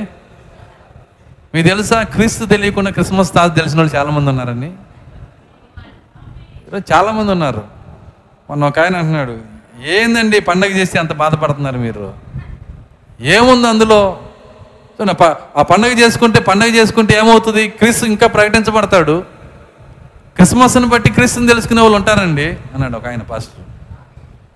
నాతో అన్నాడు నేను అన్నా చాలా బాగా చెప్పావు. క్రిస్మస్ని బట్టి క్రీస్తుని తెలుసుకుంటారా? వింటున్నారా? చూడండి ఆయన ఆయన అక్కడ మీరు ఇది ఎట్లా ఉందంటే రాణిగారిని బట్టి రాజుని తెలుసుకోకూడదు ఎప్పుడు. పలానా రాణిగారి భార్య రాజు అంటే అప్పటికే అర్థమైపోయింది కదేంటో మనకి. ఏం చెప్పాలి? పలాని రాజుగారి భార్య రాణి అని చెప్పాలి. రాజు ముందుండాలి. దేవుడు ముందుండాలి. వాక్యం ముందుండాలి. నువ్వు దేవుణ్ణి తెలుసుకునేది క్రిస్మస్ని బట్టి కాదు. నువ్వు వాక్యాన్ని బట్టి ఆయన తెలుసుకోవాలి.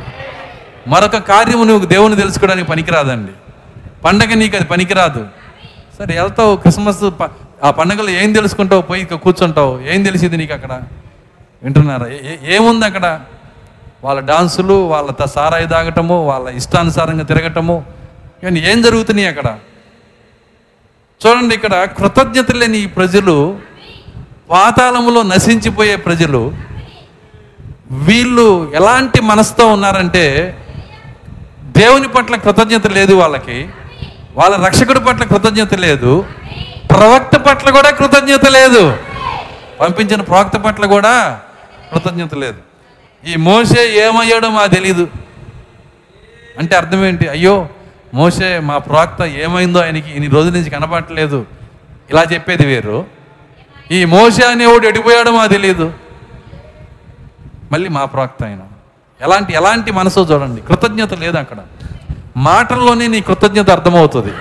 నువ్వు ఏం మాట్లాడుతున్నావో అర్థమవుతుంది. సో నీ మోసే కనపడకుండా పోయాడు సరే. దాంట్లో బాధేది వాళ్ళకి? దిగులేదు ఏమీ లేదు. కాబట్టే వాళ్ళు పాపమును ప్రేమించు ప్రజలు గనక ప్రవక్తను ప్రేమించలేకపోయారు. మీరు ఈ సూత్రాన్ని ఈరోజు ఈ వర్తమానంలో కూడా తీసుకుని రండి. ఎవరైనా ఈ గడియ ప్రవక్తను ప్రేమించలేకపోతే దానికి దాని యొక్క దాని యొక్క ఫలితం ఏంటంటే దానికి అర్థం ఏంటంటే వాళ్ళు మొదటగా పాపాన్ని ప్రేమించేవాళ్ళు. ఈ వర్తమానాన్ని ఎందుకు ప్రేమించలేకపోతున్నారంటే వాళ్ళ హృదయంలో పాపం ఉంది కనుక ఆయన కృపగలిన దేవుడు. నీ మీ అలాంటి వాళ్ళకి ఒక అవకాశం ఇస్తున్నాడు దేవుడు. నీకు కృపిస్తానంటున్నాడు ఆయన. ఎప్పుడైనా నువ్వు కన్నీరు విడుచుచు మనఃపూర్వకంగా నన్ను వేడుకున్నట్లయితే ఇప్పుడైనా అంటున్నాడు ఆయన. తన పాపాన్ని నీ హృదయం నుంచి తీసేయి. దేవుని పైన నీకు ప్రేమ వచ్చేస్తుంది. తను వీళ్ళు పాపాన్ని ప్రేమించే ప్రజలు ఎన్నిక లేని ప్రజలు వీళ్ళు పాతాళానికి వెళ్ళే ప్రజలు కాబట్టి వీళ్ళు ఎలాంటి ఎలాంటి మనసుతో ఉన్నారో చూడండి. అతడు వారి యొద్ద వాటిని తీసుకొని పొగరుతో రూపమును ఏర్పరిచి దాన్ని పోతపోసిన దూడగా చేశాను. అప్పుడు వారు ఓ ఇస్రాయేలు ఐగిప్తు దేశంలో నుండి నిన్ను రప్పించిన నీ దేవుడు ఇదే అనేది ఐగిప్తు దేశంలో నుంచి నిన్ను రప్పించిన నీ దేవుడు ఇదే. ఈ దోడే సముద్రం తెరిచింది. ఈ దోడే మీ వెనకాల వచ్చింది. ఎంత అబద్ధం అండి అది? ఎన్ని దూడలు లేవు వాళ్ళకి? అర్థమవుతుందా నేను చెప్తుంది? సో దూడ దేవుడు అయ్యేది ఏంది అసలు? దో దూడ కంటే గేదె బెస్ట్ కదా. అది ఇంకా పెద్ద సైజు ఉంటుంది. సో దూడ గేదె కోడి సో ఇవి కాదు. సాక్షాత్తు యహోవాయే వాళ్ళ మధ్యకి దిగి వారితో పాటు య- అగ్నిస్తంభముగా నడిస్తే కూడా ఆయన కాదు ఈ దూడ అంటున్నారు వాళ్ళు. ఇది కాదా లవోదికియా అర్థమవుతుందా? నిజంగా ఈ సంఘము ఈ రోజున్న లవోదికకి సంపూర్ణంగా సాదృశ్యంగా ఉంది. ఎందుకంటే ఈ గడే ప్రవక్త యేసుక్రీస్తు చేసిన అద్భుతాలకి రెండింతలు చేశాడు ఆయన. కానీ ఈ గుడి సంఘము ఈ ఇరవై లక్షలతో వీళ్ళు ఎలా ఉన్నారో గ్రహించలేని వారుగా. ఈ రోజున్న సంఘం కూడా అలాగే ఉంది. ఈరోజు క్రైస్తవత్వం అలాగే ఉంది. వాళ్ళు దాన్ని గ్రహించలేకపోతున్నారు. ఎంత ఎంత ఎంత బాధాకరమైన విషయమో చూడండి. ఎందుకంటే సాక్షాత్తు యహోవా ఆకాశము నుంచి పరలోకం నుంచి దిగొచ్చి మేఘములకి భూమికి మధ్యలో నిలబడి మేఘ స్తంభముగా అగ్ని స్తంభముగా ఎర్ర సముద్రంలో కూడా నడిచి వచ్చాడంట ఆయన. నేను సముద్రం పైనుంచి వస్తాను మీరు సముద్రంలో నుంచి రండి అని అడగలేదు ఆయన. ఎంతమందికి అర్థమవుతుంది నేను చెప్తుంది? ఎక్కడి నుంచి వచ్చాడు ఆయన? సముద్రంలో కూడా నడిచాడు. వాళ్ళ కష్టములతో నడిచాడు. వాళ్ళ శ్రమతో నడిచాడు. వాళ్ళ భయములలో నడిచాడు. నిన్ను విడవను ఎడబాయినని చెప్పిన దేవుడు ఆయన నమ్మకమైన భర్త అయి ఉన్నాడు. యేసుక్రీస్తు నిన్న నేడు నిరంతరము మార్పు లేని దేవుడు ఆయన. ఆయన మారకపోతే నీ కష్టాల్లో ఎవరున్నారు? చెబుతారు నాకు. ఉన్నాడా? ధైర్యంగా చెప్పలేరా? నీ కష్టాల్లో ఆయన లేడా? నీ శ్రమల్లో ఆయన లేడా? నీ ఇబ్బందుల్లో ఆయన లేడా? ఆయన విడిచిపెట్టే దేవుడు కాదు. చూడండి అక్కడ ఉన్న ఏసేపు బాధ బాధాతప్తమైన హృదయంతో నింద మీదపడిందని సైనికులు చేతులకి కాళ్ళకి సంఖ్యలేసి ఆ యొక్క సరసాల్లో తీసుకెళ్తున్నప్పుడు యహోవా ఆయన కంటే ముందెళ్ళిపోయాడు దోతలు అంటున్నారు ప్రభువా ఇప్పుడు మీరు వెళ్ళొచ్చిన ప్లేస్ని నేను చూశాను. ఐగిప్తు చెరసాల్లో ఎందుకయ్యా అక్కడ ఉన్నారు మీరు? మంచి మంచి ప్రదేశాలు భూమి మీద ఉండగా ఐగిప్తు చెరసాల్లోకి వెళ్ళి ఎందుకుంటున్నారు అసలు ఆ ఏసేపుని విడిచిపెట్టట్లేదేంటి మీరు?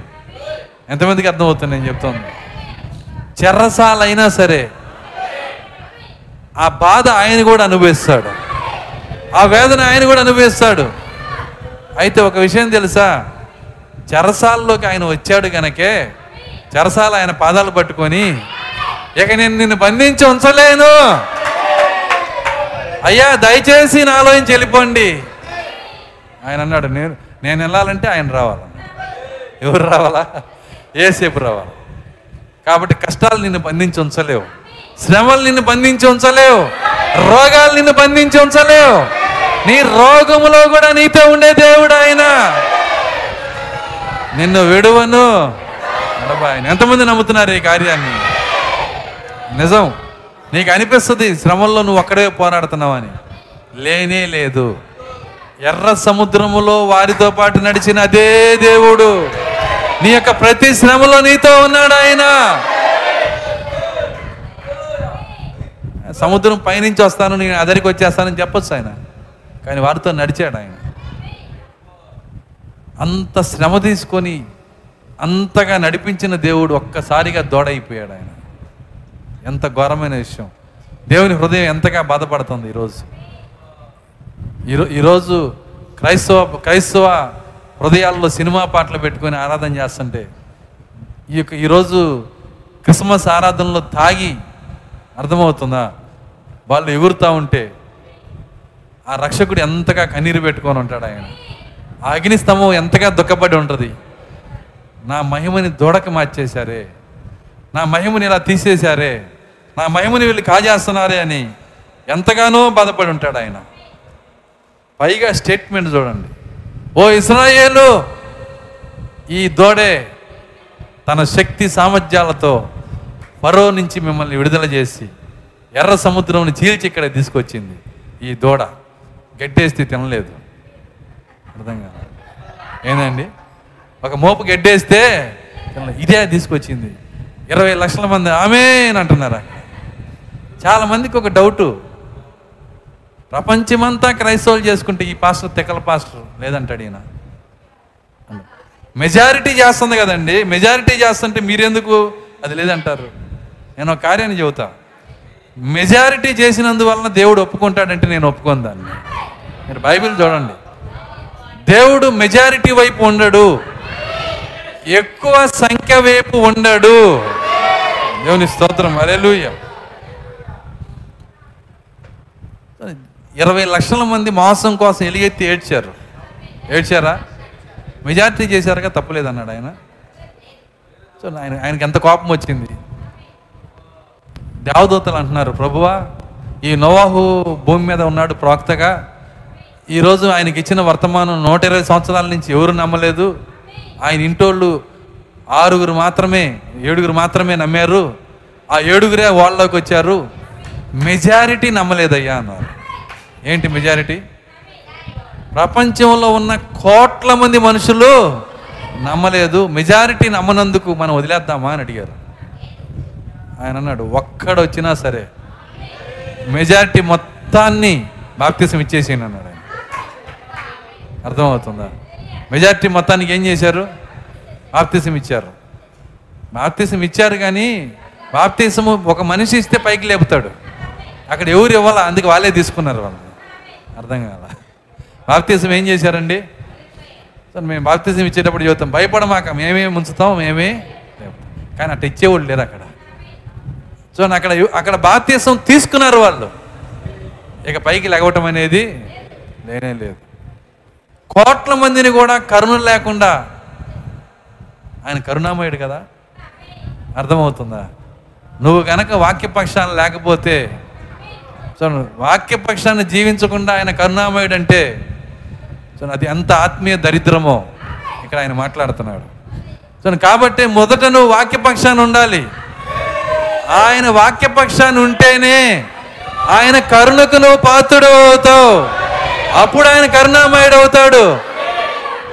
ఆయన వాక్యపక్షాన్ని లేకపోతే ఆయన పరిశుద్ధతను నువ్వు ప్రేమించకపోతే ఆయన ఎంత బేకరుడో నువ్వు చూస్తావు. ఆయన ఎంత భయంకరమైన దేవుడో నువ్వు చూస్తావు. దేవుని స్తోత్రం. అలెలుయ్య కాబట్టి మెజారిటీ వచ్చిందని ఎప్పుడు కూడా అది సత్యమని అనుకోమాకండి.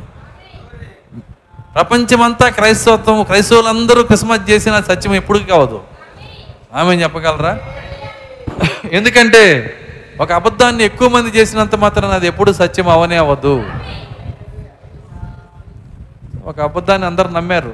నా చిన్నప్పుడు చిన్నప్పుడు మాస్టర్ గారు అన్నారు ఏ గడ్డి తీసుకెళ్ళి ఇంట్లో వేసుకోరా అన్నాడు. అన్నం అన్నం చట్లు ఉంటాయి కదా అన్నం చట్లలో ఈ గడ్డి తీసి వేసుకో దీని పేరు దర్భ ఎందుకను? ఈరోజు ఈరోజు పౌర్ణమి ఈసారి అమావాస్య అర్థమవుతుందా? ఏమవుతుంది? ఒక సర్పము సూర్యుని మింగేస్తుంది. ఓ అట్లాగా. ప్రపంచమంతా అదే నమ్మారు. ఒక సర్పము సూర్యుని మింగేస్తుంది. తర్వాత మళ్ళీ బయటకు వస్తుందిగా అన్న. దానికి మధ్య తలకాయ వరకే ఉంది వెనక నుంచి వచ్చేసిద్ది అన్నాడు తోకలేదని ఓహో అట్లాగా. సత్యమైన అది? ఈరోజు అబుల్ టెలిస్కోప్ యొక్క తాత వచ్చింది ఇప్పుడు ఇంకొకటి. అవన్నీ పెట్టి చూస్తున్నారు. అక్కడ ఏ సర్పం లేదు ఏది మింగట్లేదు. కానీ ఇప్పుడు నమ్ముతారు దాన్ని? ఇప్పుడు నమ్మరు. ఎందుకని? ఎక్కువ మంది నమ్మినంత మాత్రాన సత్యమేనా అది? అవదు. ఎక్కువ మంది క్రిస్మస్ ఉన్నదని నమ్మినా అది సత్యము కాదు. మెజారిటీని చూడొద్దు. అందుకే మనుషులందరినీ నేను చూడను. ఎవరు నమ్మినా ఎవరు నమ్మకపోయినా ఈ వాక్యాన్ని నేను నమ్ముతాను. ఈ వాక్యం ఏం చెబుతుందో దాన్ని నేను నమ్ముతాను. దేవుని స్తోత్రం అలెలుయ్య ఎక్కువ మంది వాళ్ళందరూ ఏం చేశారంటే దూడ దూడల గురించి సాక్ష్యం ఇచ్చారు. ఈ దూడ మిమ్మల్ని రక్షించిందని. తర్వాత చదువుదాం నెక్స్ట్. ఒక పావుగంటలో నేను ముగిస్తాను. ఆ. అహరోను అది చూసి. దాని ఎదుట ఒక బలిపీఠం కట్టించును. దాని ఎదుట ఒక బలిపీఠం కట్టించెను. మరియు అహరోను మరియు అహరోను రేపు యెహోవాకు పండగ జరుగునని రేపు యెహోవాకి పండుగ జరుగునని ఆ, పండగ జరుగునని చాటింపగా చాటింపగా మర్నాడు మర్నాడు వారు ఉదయమున లేచి వారు ఉదయమునే లేచి దహన బలులను వారు ఉదయమునే లేచి పొద్దున్నే లెగుస్తారు డిసెంబర్ ఇరవై ఐదు. ఎంతమందికి అర్థమవుతాయి నేను చెప్తుంది? పండగని ప్రచురించారంట. ఎవరు చెప్పారు ఈ పండగని? పరలోకం. పరలోకం చెప్పిందా? వాక్యం చెప్పిందా? ఎక్కడైనా ఉందా ఇది? పనికి రాని పండగని పంపించారు ఇక్కడ. చూడండి పండగ అబద్ధ పండగ అబద్ధ దేవుడు అబ- అబద్ధ ఆరాధన ఈ పండగలో ఉన్న కార్యాలు. నిజమైన హోవా లేడు అక్కడ ఆయన తలుపు ఎద్ద నుంచున్నాడు. ఇదిగో నేను తలుపు ఎద్ద నుంచొని తట్టుచున్నాను ఎవడైనా నా స్వరమిని తలుపు తీస్తే అతనితో నేను నాతో కూడా అతను కలిసి భోజనం చేస్తాము. నిజమైన దేవుడు సంఘాల్లో లేడు. ఇది నా స్టేట్మెంట్ కాదండి. ఏడో దోత. ఏలియా స్టేట్మెంట్ ఇది. అలే లూయ నేను చెప్తే అది తప్పు.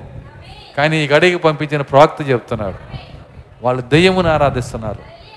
ఏది దేవుడు కాదో అర్థమవుతుంది? ఏది దేవుడు అనబడునో దాని స్థానము తీసుకునే ఒక కార్యాన్ని ఆరాధిస్తున్నారు. దేవుని స్తోత్రం అలెలుయ్య ఏది దేవుడు అనబడునో చూడండి ఏది పూజించబడునో ఏది ఆరాధించబడునో దాని స్థానమును తీసుకుని కొన్ని కార్యాలను ఆరాధిస్తున్నారు. మీకు తెలుసా ఈ సెల్ ఫోన్ కూడా అలాంటి ఆరాధనే అని? సో జపాన్లో అంట ప్రతి ఒక్కరికి వాటర్ ప్రూఫ్ సెల్ ఫోన్లు ఉంటాయి అంట ఎందుకు అని అడిగితే వాళ్ళు స్నానం చేసేటప్పుడు కూడా దాన్ని వదిలిపెట్టరంట. అర్థం కాదు. వాళ్ళు స్నానం చేసేటప్పుడు కూడా తడిసినా ఇబ్బంది లేకుండా ఎందుకంటే అక్కడ కూడా వాళ్ళు చూస్తుంటారు. ఏంటి వాళ్ళ దేవుడేది? సెల్ ఫోన్ అక్కడ దూడ ఇక్కడ సెల్ ఫోన్ అంతే తేడా. క్రిస్మస్ ఒకటే తప్పు కాదు. ఈ ఆరాధన కూడా తప్పే. వాక్యం కంటే ఎక్కువగా దేన్ని ప్రేమించినా అది తప్పే? దేవుని స్తోత్రం అలెలుయ్య నీ హృదయంలో ప్రథమ స్థానం వాక్యం కొండాలి. వాక్యముకు ఉంటే వింటున్నారా? వాక్యం నీ హృదయాలపైన రాయబడుతుంది. నువ్వు నిజమైన ఆరాధన చేయగలుగుతావు. అయితే ఈరోజు సంఘాల్లో ఏం జరుగుతుందంటే ఏది దేవుడు అనబడునో ఏది పూజించబడినో దాని స్థానమును అపవాది తీసుకుంటా ఉంది. ఎప్పుడైతే దెయ్యము దాని స్థానాన్ని తీసుకుంటుందో చూడండి ఇక్కడ ఈరోజు దేవుడు అనుకొని దాన్ని ఆరాధిస్తున్నారు. పొద్దున్నే లేచారంటే పండగ కదా. మీకు తెలుసా పండగ అంటే ఎంత ఉత్సాహం ఉంటుందో? పొద్దున్నే లెగుస్తారు.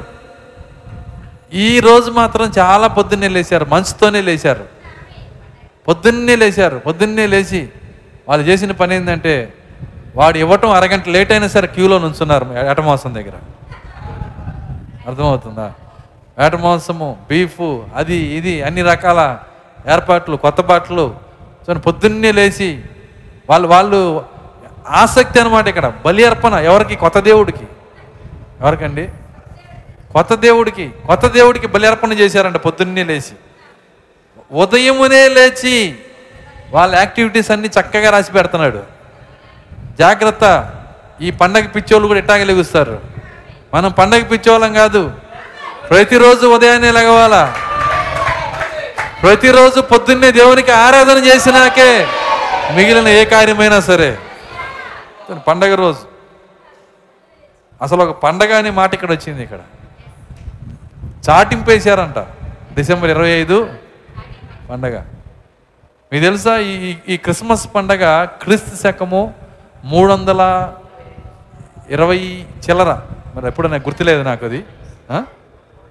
ఇరవై ఐదు కాన్స్టంటైన్ సభ అది. తర్వాత జరిగిన కార్యం రో- దాని తర్వాత వచ్చింది. అంటే అర్థమైందంటే ఈ క్రిస్మస్ని ఎవరు చేయలా అపోస్తులు చేయలేదు ఏసుక్రీస్తు ఆయన పుట్టినరోజు ఆయన చేసుకోలేదు. అర్థమవుతుందా?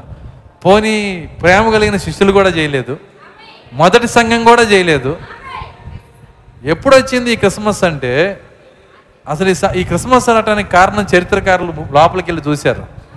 నేను ఆ చరిత్రక వాస్తవాల బుక్ అక్కడే పెట్టొచ్చా ఈసారి చదువుతాను నేను దాన్ని. ఏమన్నాడంటే ఆ రాజు తన సామ్రాజ్యంలో క్రైస్తవులు ఎక్కువ ఉన్నారని చూశాడంట. చూసినాక ఆయన ఏం చేశాడంటే క్రైస్తవులు వాళ్ళు ఏ పండగ చేసుకోవట్లా వీళ్ళ చేత ఒక పండగ చేయించి క్రైస్తవులు మిగిలిన ప్రజలు పండగ విషయంలో ఏకమైపోవాలి. అర్థమవుతుందా?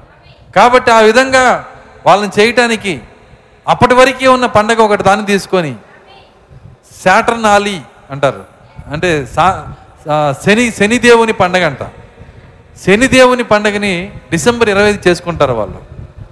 దాన్ని వీళ్ళు ఏం చేశారంటే ఈ పండితులంతా కూర్చొని యేసుక్రీస్తు పుట్టినరోజుగా నేను ప్రకటిస్తున్నానని రాజు చెప్పాడు. అప్పుడే వాళ్ళే ఆదివారాన్ని సెలవు దినంగా కూడా ప్రకటించారు. క్యాలెండర్ని కూడా వాళ్ళే తయారు చేశారు. అర్థమవుతుందా? అప్పుడే క్యాలెండర్ని తయారు చేయడం కూడా మొదలైంది. ఇవన్నీ అప్పుడే జరిగినాయి. సో ఇవి అప్పుడు ప్రకటించినటువంటి క్రిస్మస్ రాజు ప్రకటించిన క్రిస్మస్ శనిదేవుని ఆరాధన. ఎప్పుడు అర్థమైతే తెలుసా? ఈ క్రైస్తవులు పాతాళంలో కాలేటప్పుడు ఏంటి ఈ శని అంటారు వాళ్ళు? ఏముంది? జస్ట్ మీరు డిసెంబర్ ఇరవై ఐదు శనిదేవునికి ఆరాధన చేశారు. ఆ పుట్టినరోజు చేశారు కాబట్టి మీరు శని బట్టి ఇక్కడ ఉన్నారు. అర్థమవుతుందా? సో ఒకరోజు చేసేది కాదు అది. అదొక అబద్ధము. పండగ అనే భావనే తప్పు అసలు. ఎందుకు తప్పంటే ఒక క్రైస్తవుని హృదయంలో ప్రతి క్షణం పండగ ఉండాలి. ఆమె చెప్పగలరా? ప్రతి క్షణం పండగే. నాకైతే. ఎక్కడున్నా పండగే. కష్టాల్లో ఉన్న పండగే. ఇబ్బందుల్లో ఉన్న పండగే. దేవుని స్తోత్రం. అలెలుయ్య ఒక ఇత్తనము భూమిలో పడ్డప్పుడు అది ఏమైందంటే కుళ్ళిపోతూ ఉంటుంది కుళ్ళిపోతూ ఉంటుంది. అది కుళ్ళిపోతున్నప్పుడు ఏమైందంటే అది నలిగిపోతా కుళ్ళిపోతా వాసన వస్తా. కానీ దాని లోపల ఒక భాగం ఉంటుంది. విత్తనము లోపల ఒక భాగం ఉంటుంది. అది మాత్రం సంతోషిస్తా వికసిస్తా వికసిస్తూ ఉంటుంది. పై భాగం ఏమో కుళ్ళిపోతుంది లోపల భాగం ఏమో సంతోషిస్తూ ఉంది. అది ఎప్పుడూ సంతోషంగానే ఉంటుంది. కులిపోయేటప్పుడు సంతోషంగానే ఉంటుంది. భూమి మీద సంతోషంగానే ఉంటుంది. ఎందుకంటే అందులో జీవం ఉంది కనుక నువ్వు నిజంగా ఈరోజు క్రిస్మస్ కానుక నీ హృదయంలోకి తీసుకుంటే క్రిస్మస్ కానుక నీ హృదయంలో తీసుకుంటే ప్రతి గడియ మనకు సంతోషమే. ప్రతి గడియ మనకు పండగే. నా చిన్నప్పుడు పండగ వస్తే ఒక కొత్త బట్టలు కొనేవాళ్ళం. ఇప్పుడు అసలు ఆ నేమమే లేదు నాకు. పండగకి కొత్త బట్టలు కొంట మానేసి నాకు ఎక్కువ కొత్త బట్టలు వస్తున్నాయి. అర్థం కాదు పండగకి కొత్త బట్టలు కొంట మానేసినాక ఎక్కువ వస్తాయి ఎందుకని ఎప్పుడైనా ఏ- ఏ రోజైనా పండగే నాకు. కాబట్టి ఒక దినాన్ని చూడటం మానేసేయండి. ప్రతిరోజు మనకి సంతోషమే. ప్రతిరోజు మనకు ఆనందమే. ఎందుకంటే ఆ క్రిస్మస్ కానుక మన లోపలికి వచ్చింది కనుక.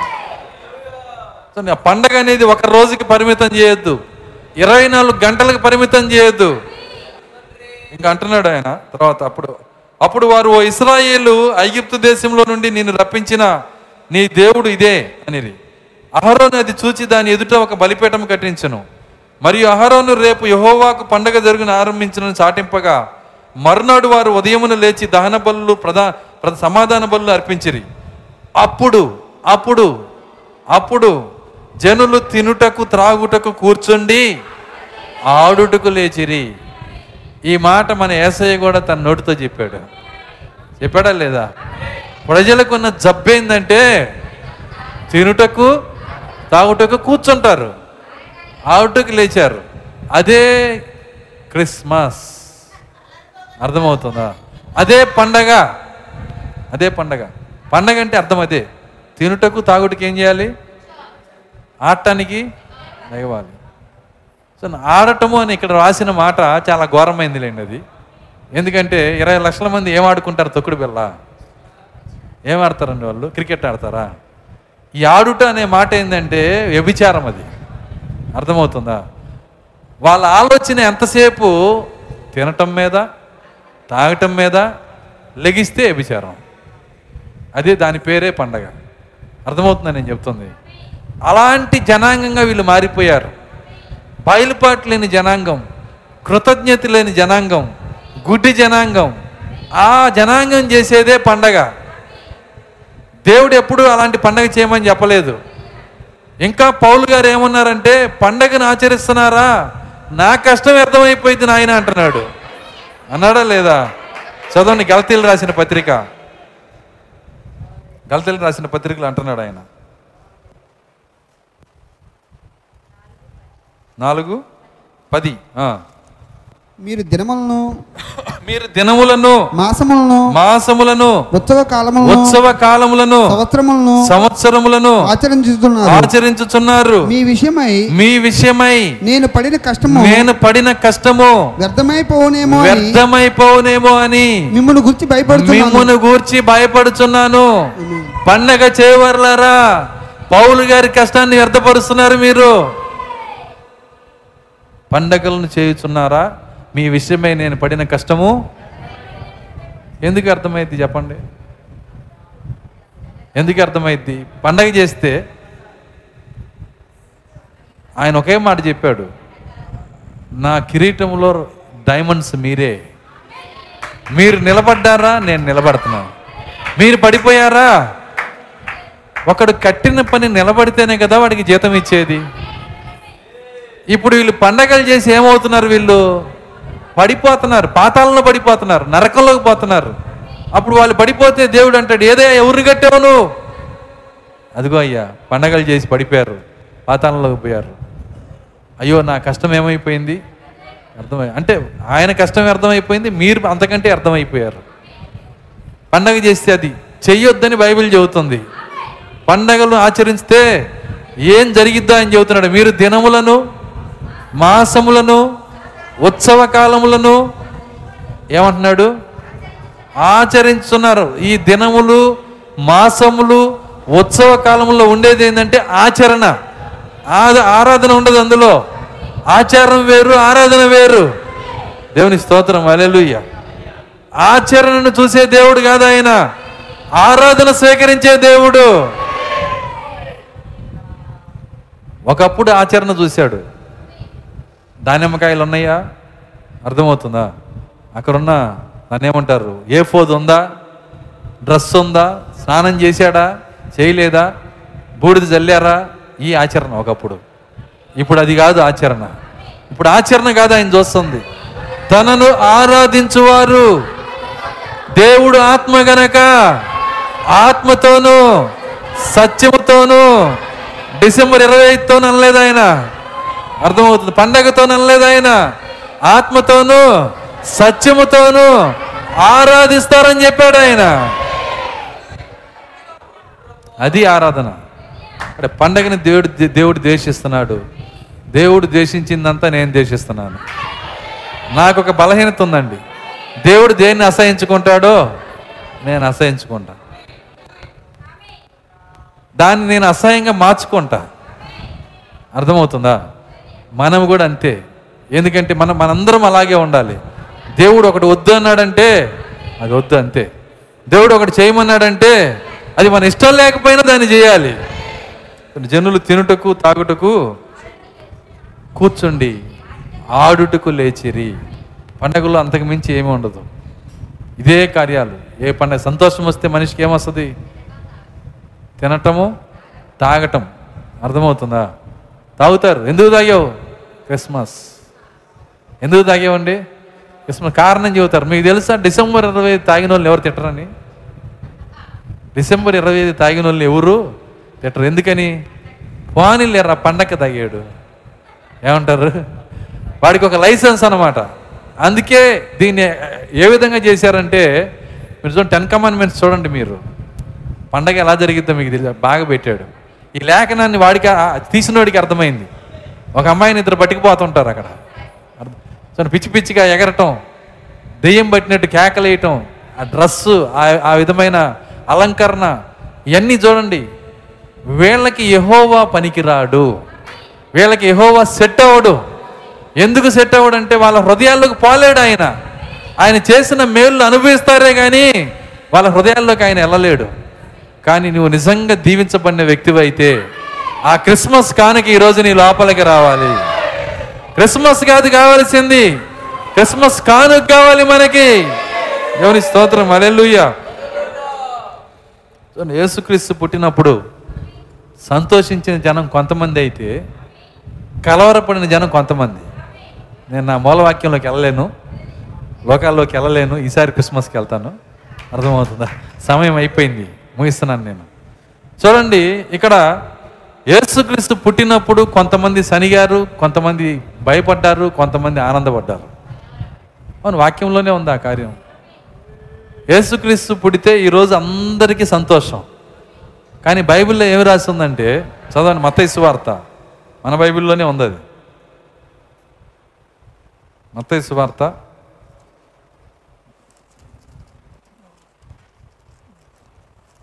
రెండో అధ్యాయము ఒకటో వచ్చిన రాజైన హేరోదు దినముల యందు రాజైన హేరోదు దినములందు యోదయ దేశపు బెత్లహేములో యోదయ దేశపు బెత్తలహేములో యేసు పుట్టిన పిమ్మట యేసు పుట్టిన పిమ్మట ఇదిగో తూర్పు దేశపు జ్ఞానులు ఇదిగో తూర్పు దేశపు జ్ఞానులు ఎరుసలేమునకు వచ్చి ఆ, ఈదుల రాజుగా పుట్టినవాడు ఎక్కడ ఉన్నాడు. తూర్పు దిక్కున మేము ఆయన నక్షత్రం చూచి తూర్పు దిక్కున ఆయన మేమైన నక్షత్రము చూచి ఆయనను పూజింపవచ్చు ఆయనను పూజింప వచ్చితమని చెప్పిరి. హేరోదు రాజు చూడండి ఒక నక్షత్రాన్ని చూసి వచ్చారంట వాళ్ళు. ఒక నక్షత్రాన్ని చూసి వాళ్ళందరూ వచ్చారు. మీకు తెలుసా ఈ యొక్క క్రిస్మస్లు ఎనిమిది ఉన్నాయని క్రీస్తు పుట్టుకలు ఎనిమిది ఉన్నాయి మొత్తం. ఒకటి ఆ రోజు క్రిస్మస్. ఎందుకంటే అక్కడ నక్షత్రం వచ్చింది. మీకు తెలుసా మిగిలిన ఏడు క్రిస్మస్లు ఎప్పుడు జరగాలో ఆయన కుడి చేతిలో పెట్టుకున్నాడు. ఏం పెట్టుకున్నాడు? ఏడు నక్షత్రం. ఒక్కొక్క నక్షత్రం పంపిస్తున్నాడు హ్యాపీ క్రిస్మస్ అంటున్నాడు. ఆ నక్షత్రం వర్తమానం ఎవరున్నారో వాళ్ళు తిరిగి హ్యాపీ క్రిస్మస్ అని చెబుతున్నారు. కరుడికి కరుడు సమాధానం ఇస్తుంది. దేవుని స్తోత్రం అలెలుయ్య ఎన్నో క్రిస్మస్లో ఉన్నాం. మొత్తం ఎనిమిది అని చెప్పాను. ఎన్నో క్రిస్మస్లో ఉన్నాం ఎనిమిదో క్రిస్మస్లో ఉన్నా అలెలుయా సో పాత వాళ్ళ కోసం కొత్త విషయం చెబుతాను. అర్థమవుతుంది. కొద్దిగా లోతైన కార్యం చెప్తాను. జాగ్రత్తగా పట్టుకోండి ఈ కార్యాన్ని. ముగిస్తున్నాను నేను. సో నేను అనుకున్న అంశం ఏది చే తాకలా? దేవుడు ఏది ఇస్తే అదే ఇచ్చాను మీకు. జాగ్రత్తగా గమనించండి.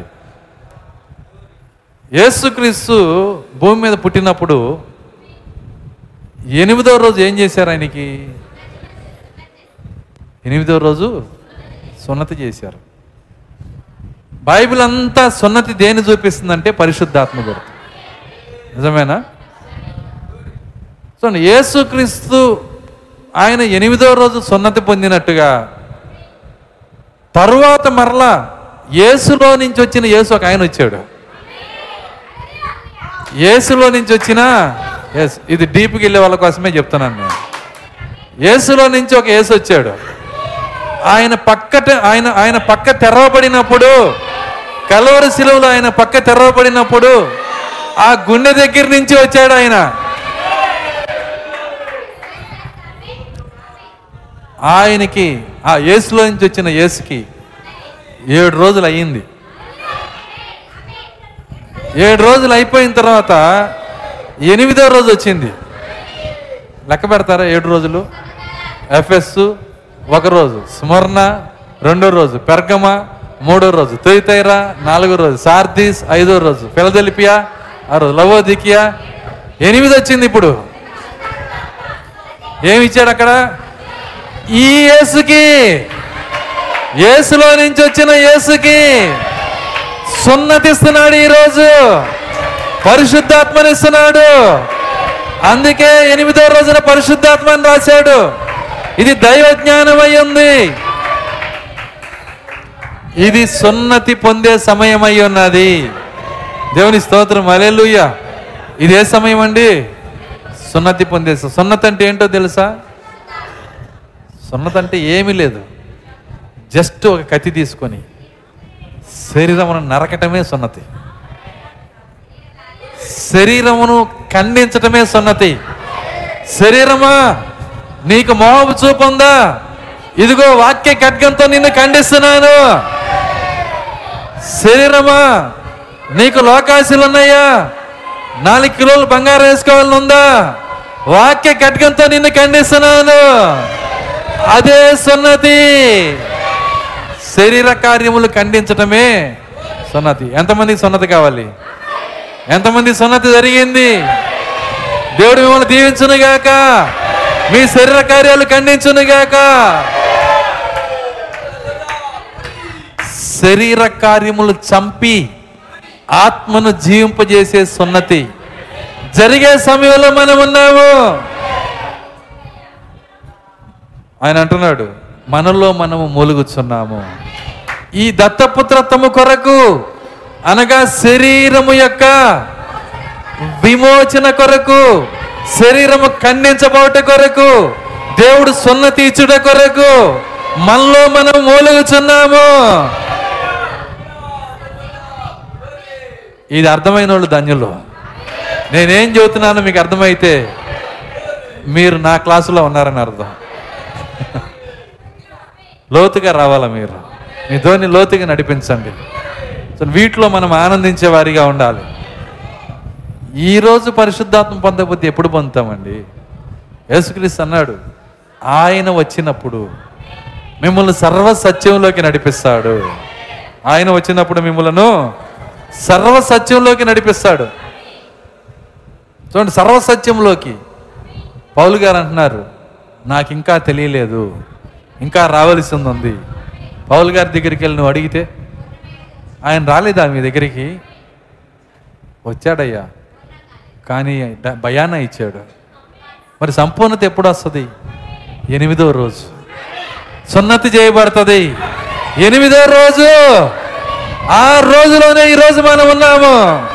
దేవుని స్తోత్రం. అలెలుయ్య ఈ రోజు గనక నువ్వు సున్నతి తీసుకోకపోతే సున్నతి లేనివాడు తన జనుల్లో నుండి ఆహ్వానించబడనలేదు ఆయన. ఈ రోజు గనక నువ్వు పరిశుద్ధాత్మని తీసుకొని ఈ గడి ఆత్మను పొంది నీ శరీరంను ఖండించకపోతే శరీర కార్యాలు చంపకపోతే ఆ క్రిస్మస్ కానుకను తీసుకోకపోతే ఈరోజు సున్నతి జరగకపోతే తన జనుల్లో నుండి ఆయన కొట్టివేస్తాడు. దయచేసి ఇక్కడ ఉన్న వాళ్ళలో ఎవరు కొట్టివేయబడకూడదు. అదే నా ప్రార్థన అదే నా ఆశ అదే నా విన్నపము.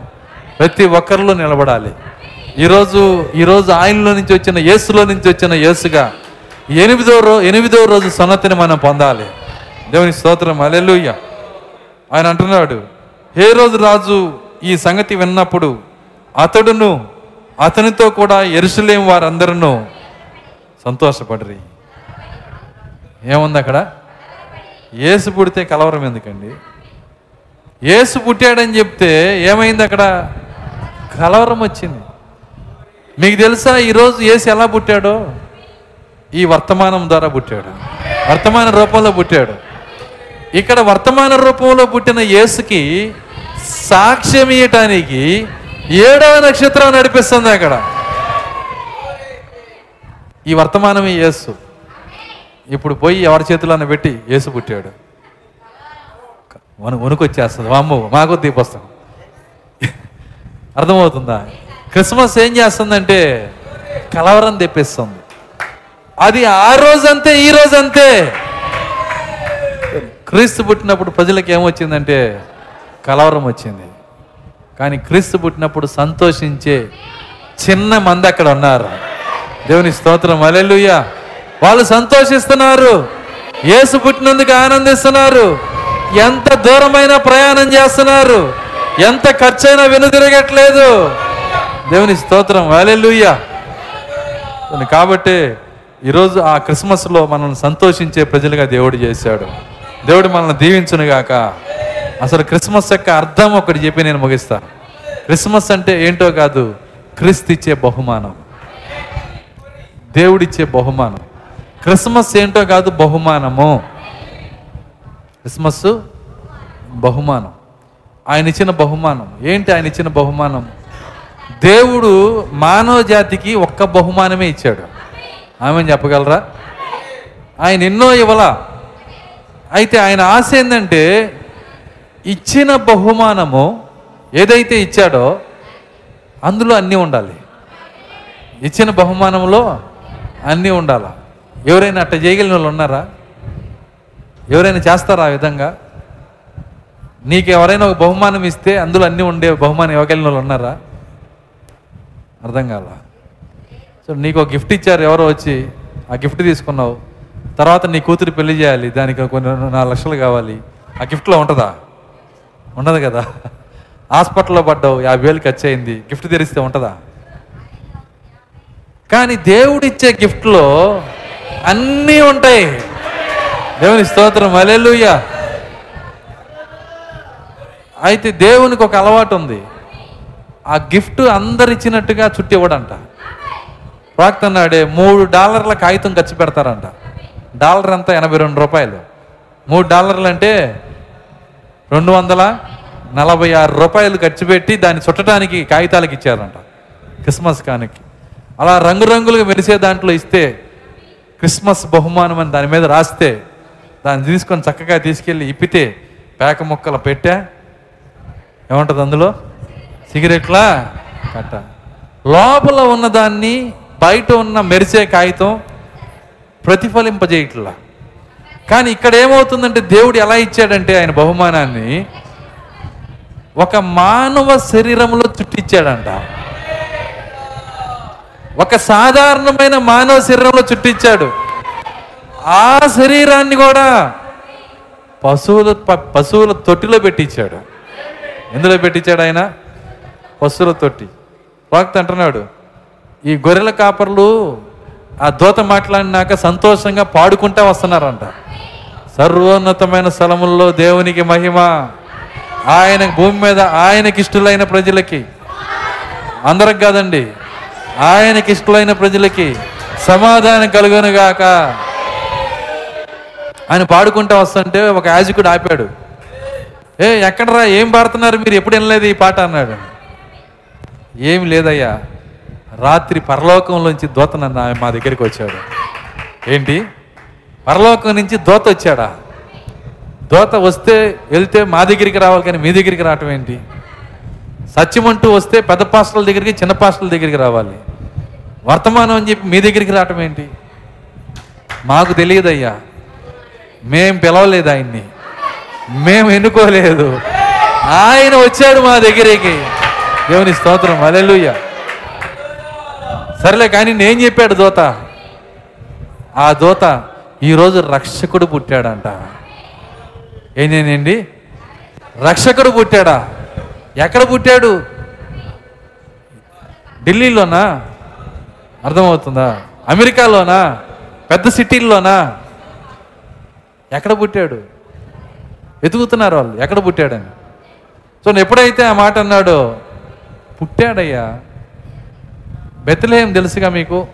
అవును ఆ బెత్తలహేము పక్కన ఊరి చివర ఒక ఇల్లు ఉందంట. ఉంది. మేము చాలాసార్లు వెళ్ళాను. ఊరి మొదట్లో ఒక ఇల్లు ఉంటుంది.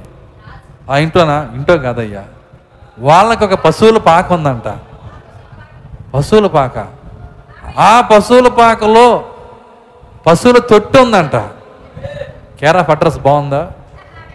పశువులా? తొట్టు ఉందా ఆ తొట్టులో ఉన్నాడంట రక్షకుడు. నేను నమ్మను. నువ్వు నువ్వు చెప్పింది నేను నమ్మను. అసలు ఈ చెప్పే పాస్టర్కి బైబిల్ డిగ్రీ ఉందా? అసలు ఈయనకి పేరు ప్రతిష్టలు ఉన్నాయా? అసలు ఈ ప్రజలు ఎవరైనా వీళ్ళంతా అనామకుల్లాగా ఉన్నారు. తెనాలి ఊరి చివరికి వెళ్ళి రేకుల షెడ్లు అయిన వాళ్ళు వీళ్ళు అసలైన వాళ్ళ అర్థమవుతుందా? వీళ్ళ చర్చికి ఒక గోపురం ఉందా? ఒక లైటింగ్ ఉందా? ఏముంది వీళ్ళకి? నేను నమ్మను. మాకు తెలియదు అయ్యా దోత చెప్పాడు. ఏమన్నారు వాళ్ళు? దోత చెప్పాడు. ఆయన సరే ఎందుకైనా మంచిది. అసలు ఇదేందో తెలుసుకుందామని. ఒక పది మంది యాజకుల్ని పిలిచి ఇదేందో తెలుసుకుందాం పదా వీళ్ళు కొత్తగా వచ్చారు పాపం కష్టపడి వస్తున్నారు. పది మంది యాజకులు ఈ యొక్క గొర్రెల కాపర్లో అందరూ కలిసి వెళ్ళారంట. ముగిస్తాను ఈ కార్యం చెప్పి ముగిస్తున్నాను నేను. సో ఎప్పుడైతే వెళ్ళారో ఆ పది మంది యాజకులు లోపలికి వెళ్ళటానికి వంగాలంటే కష్టంగా ఉందంట. పశువుల కొట్టము రాజదుర్గం లాగా చేయరు. గొర్రె పోయేటట్టు మాత్రమే ఉంచుతారు. ఈ గొర్రెల కాపర్లు ఈజీగా వెళ్ళిపోయారు. కానీ వీళ్ళు వెళ్ళలేకపోయారు. పట్టు ఒప్పుకోలా అర్థం కాదు ఏందండి? చూడండి వీళ్ళు వంగలేకపోయారు. వంగటానికి ఇష్టపడలా. అయినా కష్టపడి వాళ్ళతో పాటు వంగి మీకు తెలుసా? ఏసు పుట్టిన స్థలం కనుక్కోవాలంటే నీ జ్ఞానం నుంచి నువ్వు వంగాలి. నీ తెలివితేటల నుంచి నువ్వు వంగాలి. నీ సామర్థ్యం నుంచి నువ్వు వంగి నిన్ను నువ్వు తగ్గించుకొని అక్కడికి వస్తేనే నువ్వు ఆయన పట్టుకోగలిగేది. వచ్చి చూసేటప్పటికి అక్కడ పశువుల పాకలో పశువుల తొట్టులో ఒక గుడ్డల్లో ఉన్నాడు ఆయన. ఆ యాజకుడు ఇట్ట తీశాడు ఈ గుడ్డ. ఏంటిది? ఇప్పుడే తెనాల్లో ఉన్న పెద్ద షాపింగ్ సెంటర్కి వెళ్ళి మెత్తటి గుడ్డలు కొనుక్కొచ్చాను. లేదండి. యహోవా అది కోరుకోలేదు. యహోవా పుట్టినప్పుడు దాన్ని కోరుకోలేదు. చూడండి ఆయన తగ్గింపును చూడండి. ఆయన తగ్గించుకునే దేవుడు. ఆయన పిల్లలు తగ్గించుకునే దేవుడు. దేవుళ్ళు. అర్థమవుతుందా? దేవుని స్తోత్రం. అలెలుయ్య మీరు దైవములని అన్నాడు ఆయన. పట్టుకుంది. ఏంటిది? ఎద్దు మెడపైన పుండు పడినప్పుడు ఎక్కడ ఒరుసుకుంటుందో అని కొన్ని గుడ్డలు పెడతారంట అక్కడ. ఏ గుడ్డలు పెడతారు? పట్టుగుడ్డల ఏ పెడతారు? పనికిరాని వాడి వాడి వాడి తీసేసిని మసిగుడ్డలు లాంటివి పెడతారు. అవి కూడా ఎద్దు వాడుకున్నాక వాడుకున్నాక చూడండి అవెంత రఫ్గా ఘోరంగా తయారైపోతే వాటిని వేసారు దాని మీద. దానిపైన యహోవా పనుకోవటానికి ఇష్టపడుతున్నాడు. దేవుని స్తోత్రం అలెలుయ్య ఎలాంటి దేవుని మనం ఎరిగి ఉన్నామో చూడండి. ఏ ఛీ నీది పనికిరాని కులం నాది మంచి కులం అని చెప్తే నువ్వు ఆ యహోవా కుమారుడు ఎట్టవుతావు అసలు నీ స్టేటస్ చూస్తే నువ్వు యహోవా కుమారుడు ఎట్టవుతావు అసలు ఆయన స్టేటస్ ఎక్కడ? ఆయన ఎక్కడ దిగి వచ్చాడు? దేవుని స్తోత్రం అలెలుయ్య రాత్రి రికార్డ్ చేయబడాలి అచ్చంగా దాని మీద చెప్పాను నేను. చాలా చక్కని కార్యాలు. అసలు యహోవా ఎవరని చెప్పాను? ఆయన ఆకాశ మహాకాశాలు పట్టజాలని దేవుడు బైబిల్లో రాసున్న కార్యం అది. ఆయన విశ్వంలో కూర్చోలేక నక్షత్రాలు లేని స్థలంలో కూర్చుంటున్నాడు.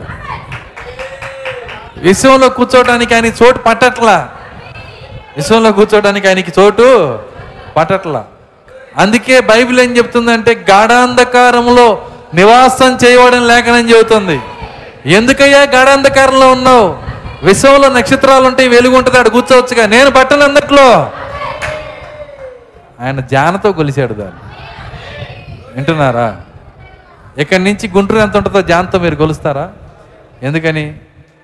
అది చాలా పొడుగు ఉంటుంది కానీ ఈ డయాస్ని అంటే ఏం చేస్తారు?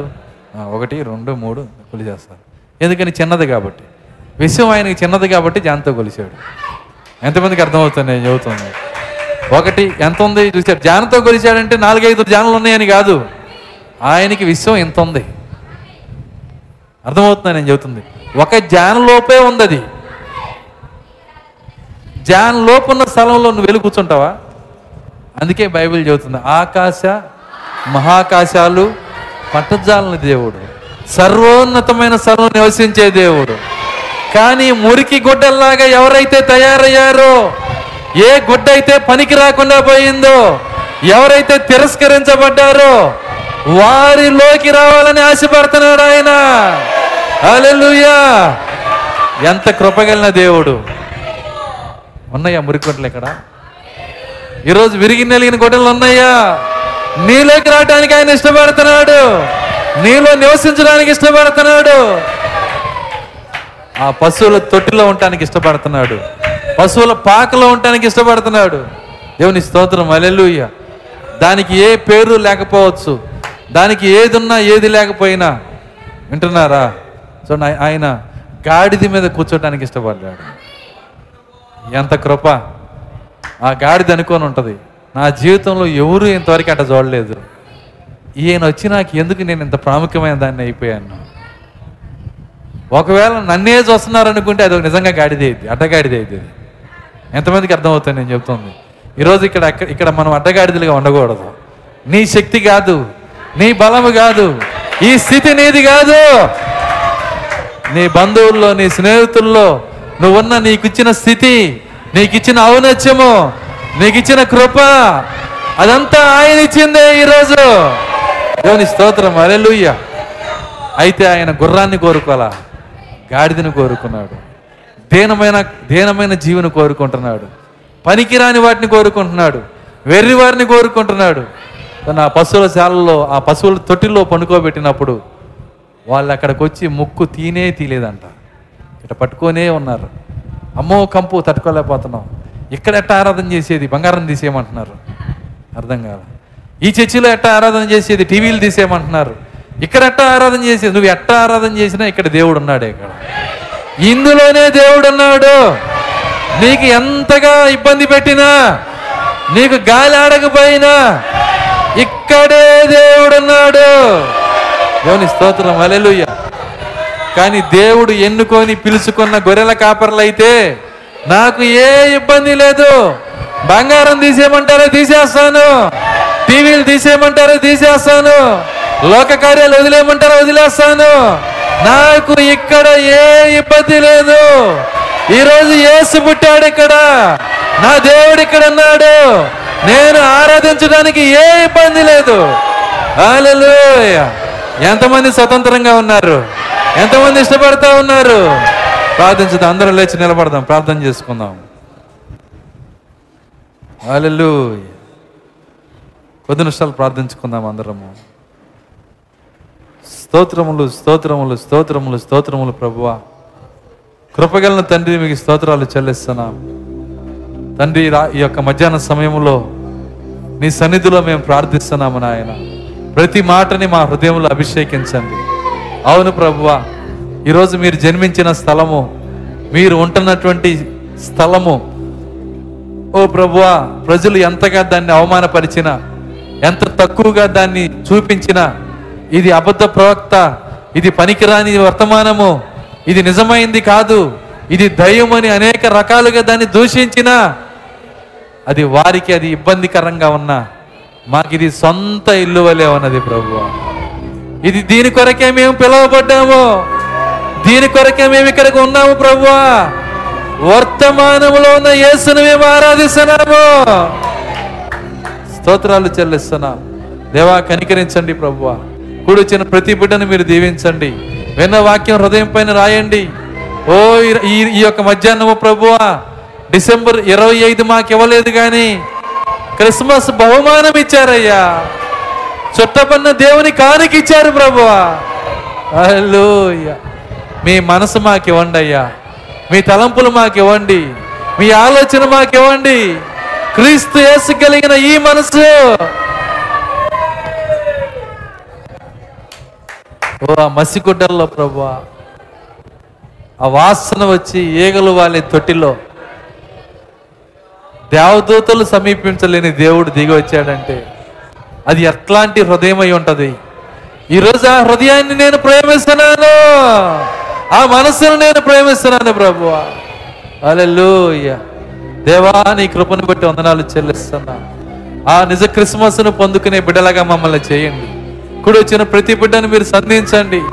క్రిస్మస్ బహుమానంతో ఈ మధ్యాహ్నం ఎవరైనా ఇక్కడ లేక ఆ క్రిస్మస్ బహుమానం పొందకుండా ఉండి ఉండొచ్చు. ఆ పరిశుద్ధాత్మని పొంది ఉండకపోవచ్చు. అయితే ప్రభువా ఆ బహుమానం నాకు కావాలని ఈ మధ్యాహ్నం చేతులెత్తుచున్నారు ప్రభువా. ఎవరు చేతులెత్తినా వారికి ఆ బహుమానం దయచేయండి ప్రభువా. అల్లెలుయా సహాయము దయచేయండి. ప్రతి బిడ్డ హృదయములో ఆ క్రిస్మస్ బహుమానాన్ని మీరు అనుగ్రహించండి నాయన. తండ్రి నీకు స్తోత్రాలు. మాకు కావలసిందంతా అందులోనే ఉన్నది ప్రభు ఆ చుట్టపన్న దేవుని కానుకలో నాదంతా అందులోనే ఉన్నది. నాదంతా అందులోనే ఉన్నది. నా సమస్తము అందులోనే ఉన్నది. చుట్టబడిన దేవుని కానుక. ఓ ఈ మధ్యాహ్నం దాన్ని ప్రతి ఒక్కరూ ఇక్కడి నుంచి తీసుకొని వెళ్ళునుగాక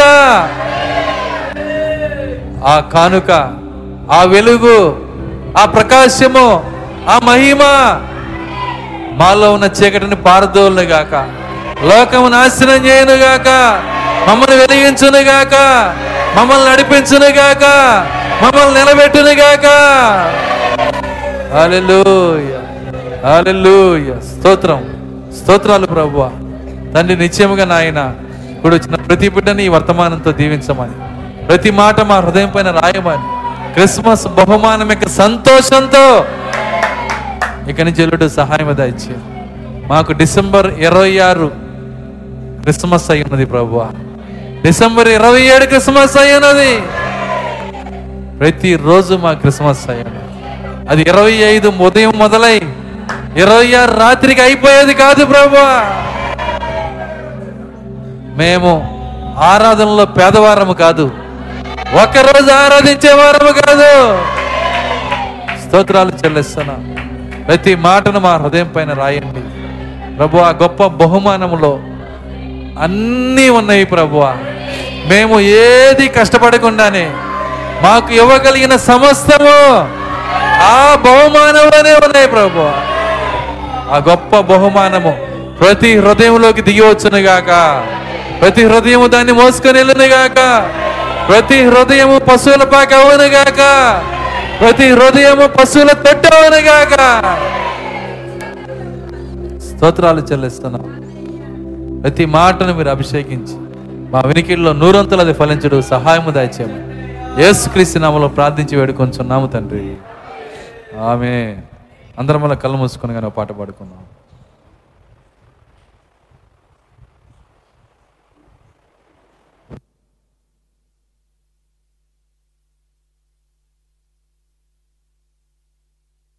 హల్లెలూయ. సామాన్యునిగానే సామాన్యతలోనే జన్మించినావు. అల్ప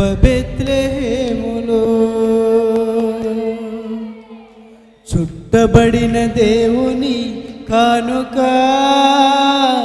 నేను పొందుకున్నాను. చుట్టబడిన దేవుని కానుక నేను పొందుకున్నాను. నా జీవము నా రక్షణ నా విమోచన. అందులోనే ఉన్నవి నా జీవము నా రక్షణ నా విమోచన. అందులోనే ఉన్నవి ఉన్నవి ఉన్నవి నా సమస్తము. అందులోనే ఉన్నవి ఉన్నవి ఉన్నవి. నా సమస్తము అందులోనే ఉన్నవి చుట్టబడిన దేవుని కానుక. నేను పొందుకున్నాను చుట్టబడిన దేవుని కానుక. నేను పొందుకున్నాను.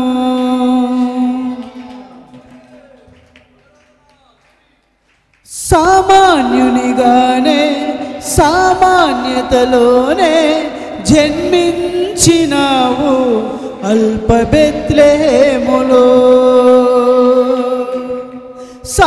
సామాన్యునిగానే సామాన్యతలోనే జన్మించినావు అల్పబెత్రహేములో ఎరుషలేము ఉండగా శీలో ఉండగా ఎరుషలేము ఉండగా శీలోహు ఉండగా బెత్రేమును కోరుకుని ఉన్నావు అల్ప బెత్లహేమును కోరుకుని ఉన్నావు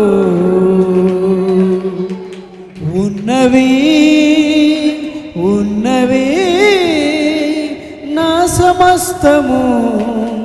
అందులోనే ఉన్నవి ఉన్నవి ఉన్నవి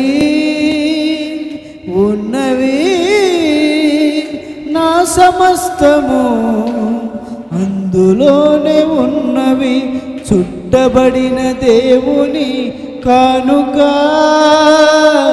నేను పొందుకున్నాను.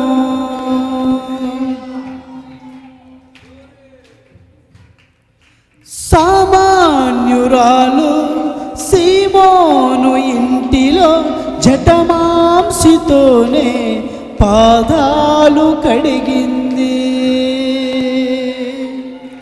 సామాన్యురాలు సీమోను ఇంటిలో జటమాంసితోనే పాదాలు కడిగింది తన కురులతో. పాదాలు తుడవగా తన కురులతో. పాదాలు తుడవగా వేశ్యపు ముసుగును తొలగించినావు. పాపపు చుట్టను కాల్చివేసినావు. ఉన్నవి ఉన్నవి నా సమస్తము. అందులోనే ఉన్నవి ఉన్నవి ఉన్నవి నా సమస్తము. అందులోనే ఉన్నవి చుట్టబడిన దేవుని కానుక నేను పొందుకున్నాను. చుట్టబడిన దేవుని కానుక నేను పొందుకున్నాను. నేని చుడనైనను నే వ్యర్థుడనైనను నా పాపమంతటిని క్షమించినావు. నేని చుడనైనను నే వ్యర్థుడనైనను నా పాపమంతటిని క్షమించినావు. నీ రక్తముతో నన్ను శుద్ధిని చేశావు. నీ రక్తముతో నన్ను శుద్ధిని చేశావు నిష్కలంక వధువుగా నన్ను సిద్ధపరచావు నిష్కలంక వధువుగా నన్ను సిద్ధపరచావు. ఉన్నవి ఉన్నవి నా సమస్తము అందులోనే ఉన్నవి ఉన్నవి. ఉన్నవి నా సమస్తము. అందులోనే ఉన్నవి చుట్టబడిన దేవుని కానుక. నేను పొందుకున్నాను చుట్టబడిన దేవుని కానుక. నేను పొందుకున్నాను నా జీవము. నా రక్షణ విమోచన. అవును ప్రభు. అందులో అందులోనే ఉన్నవి. నా జీవము నా రక్షణ నా విమోచన. అందులోనే ఉన్నవి ఉన్నవి ఉన్నవి. నా సమస్తము. అందులోనే ఉన్నవి ఉన్నవి ఉన్నవి. నా సమస్తము అందులోనే ఉన్నవి. చుట్టబడిన దేవుని కానుక నేను పొందుకున్నాను.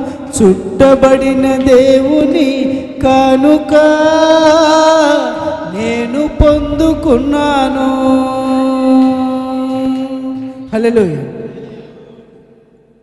ఆశీర్వాదంతో ముగించుకుందాం. మన ప్రభు అయిన యేసుక్రీస్తు వారి కృప ప్రేమ సమాధానం ఆ చుట్టబడిన దేవుని కానుక ఇక్కడ కూడిన వాక్య వధువుకు భూమి మీద నేను వాక్య వధువుకు సదాకాలం తోడి నడిపించను గాక. ఆమె అందరం దేవుని స్తుతించుదాం. హల్లెలూయా. హల్లెలూయా. అందరికి వందనాలు. God bless you all. మరి భోజనం అయిన తర్వాత ఇక్కడ యవనస్తుల కూడుకుంటుంది.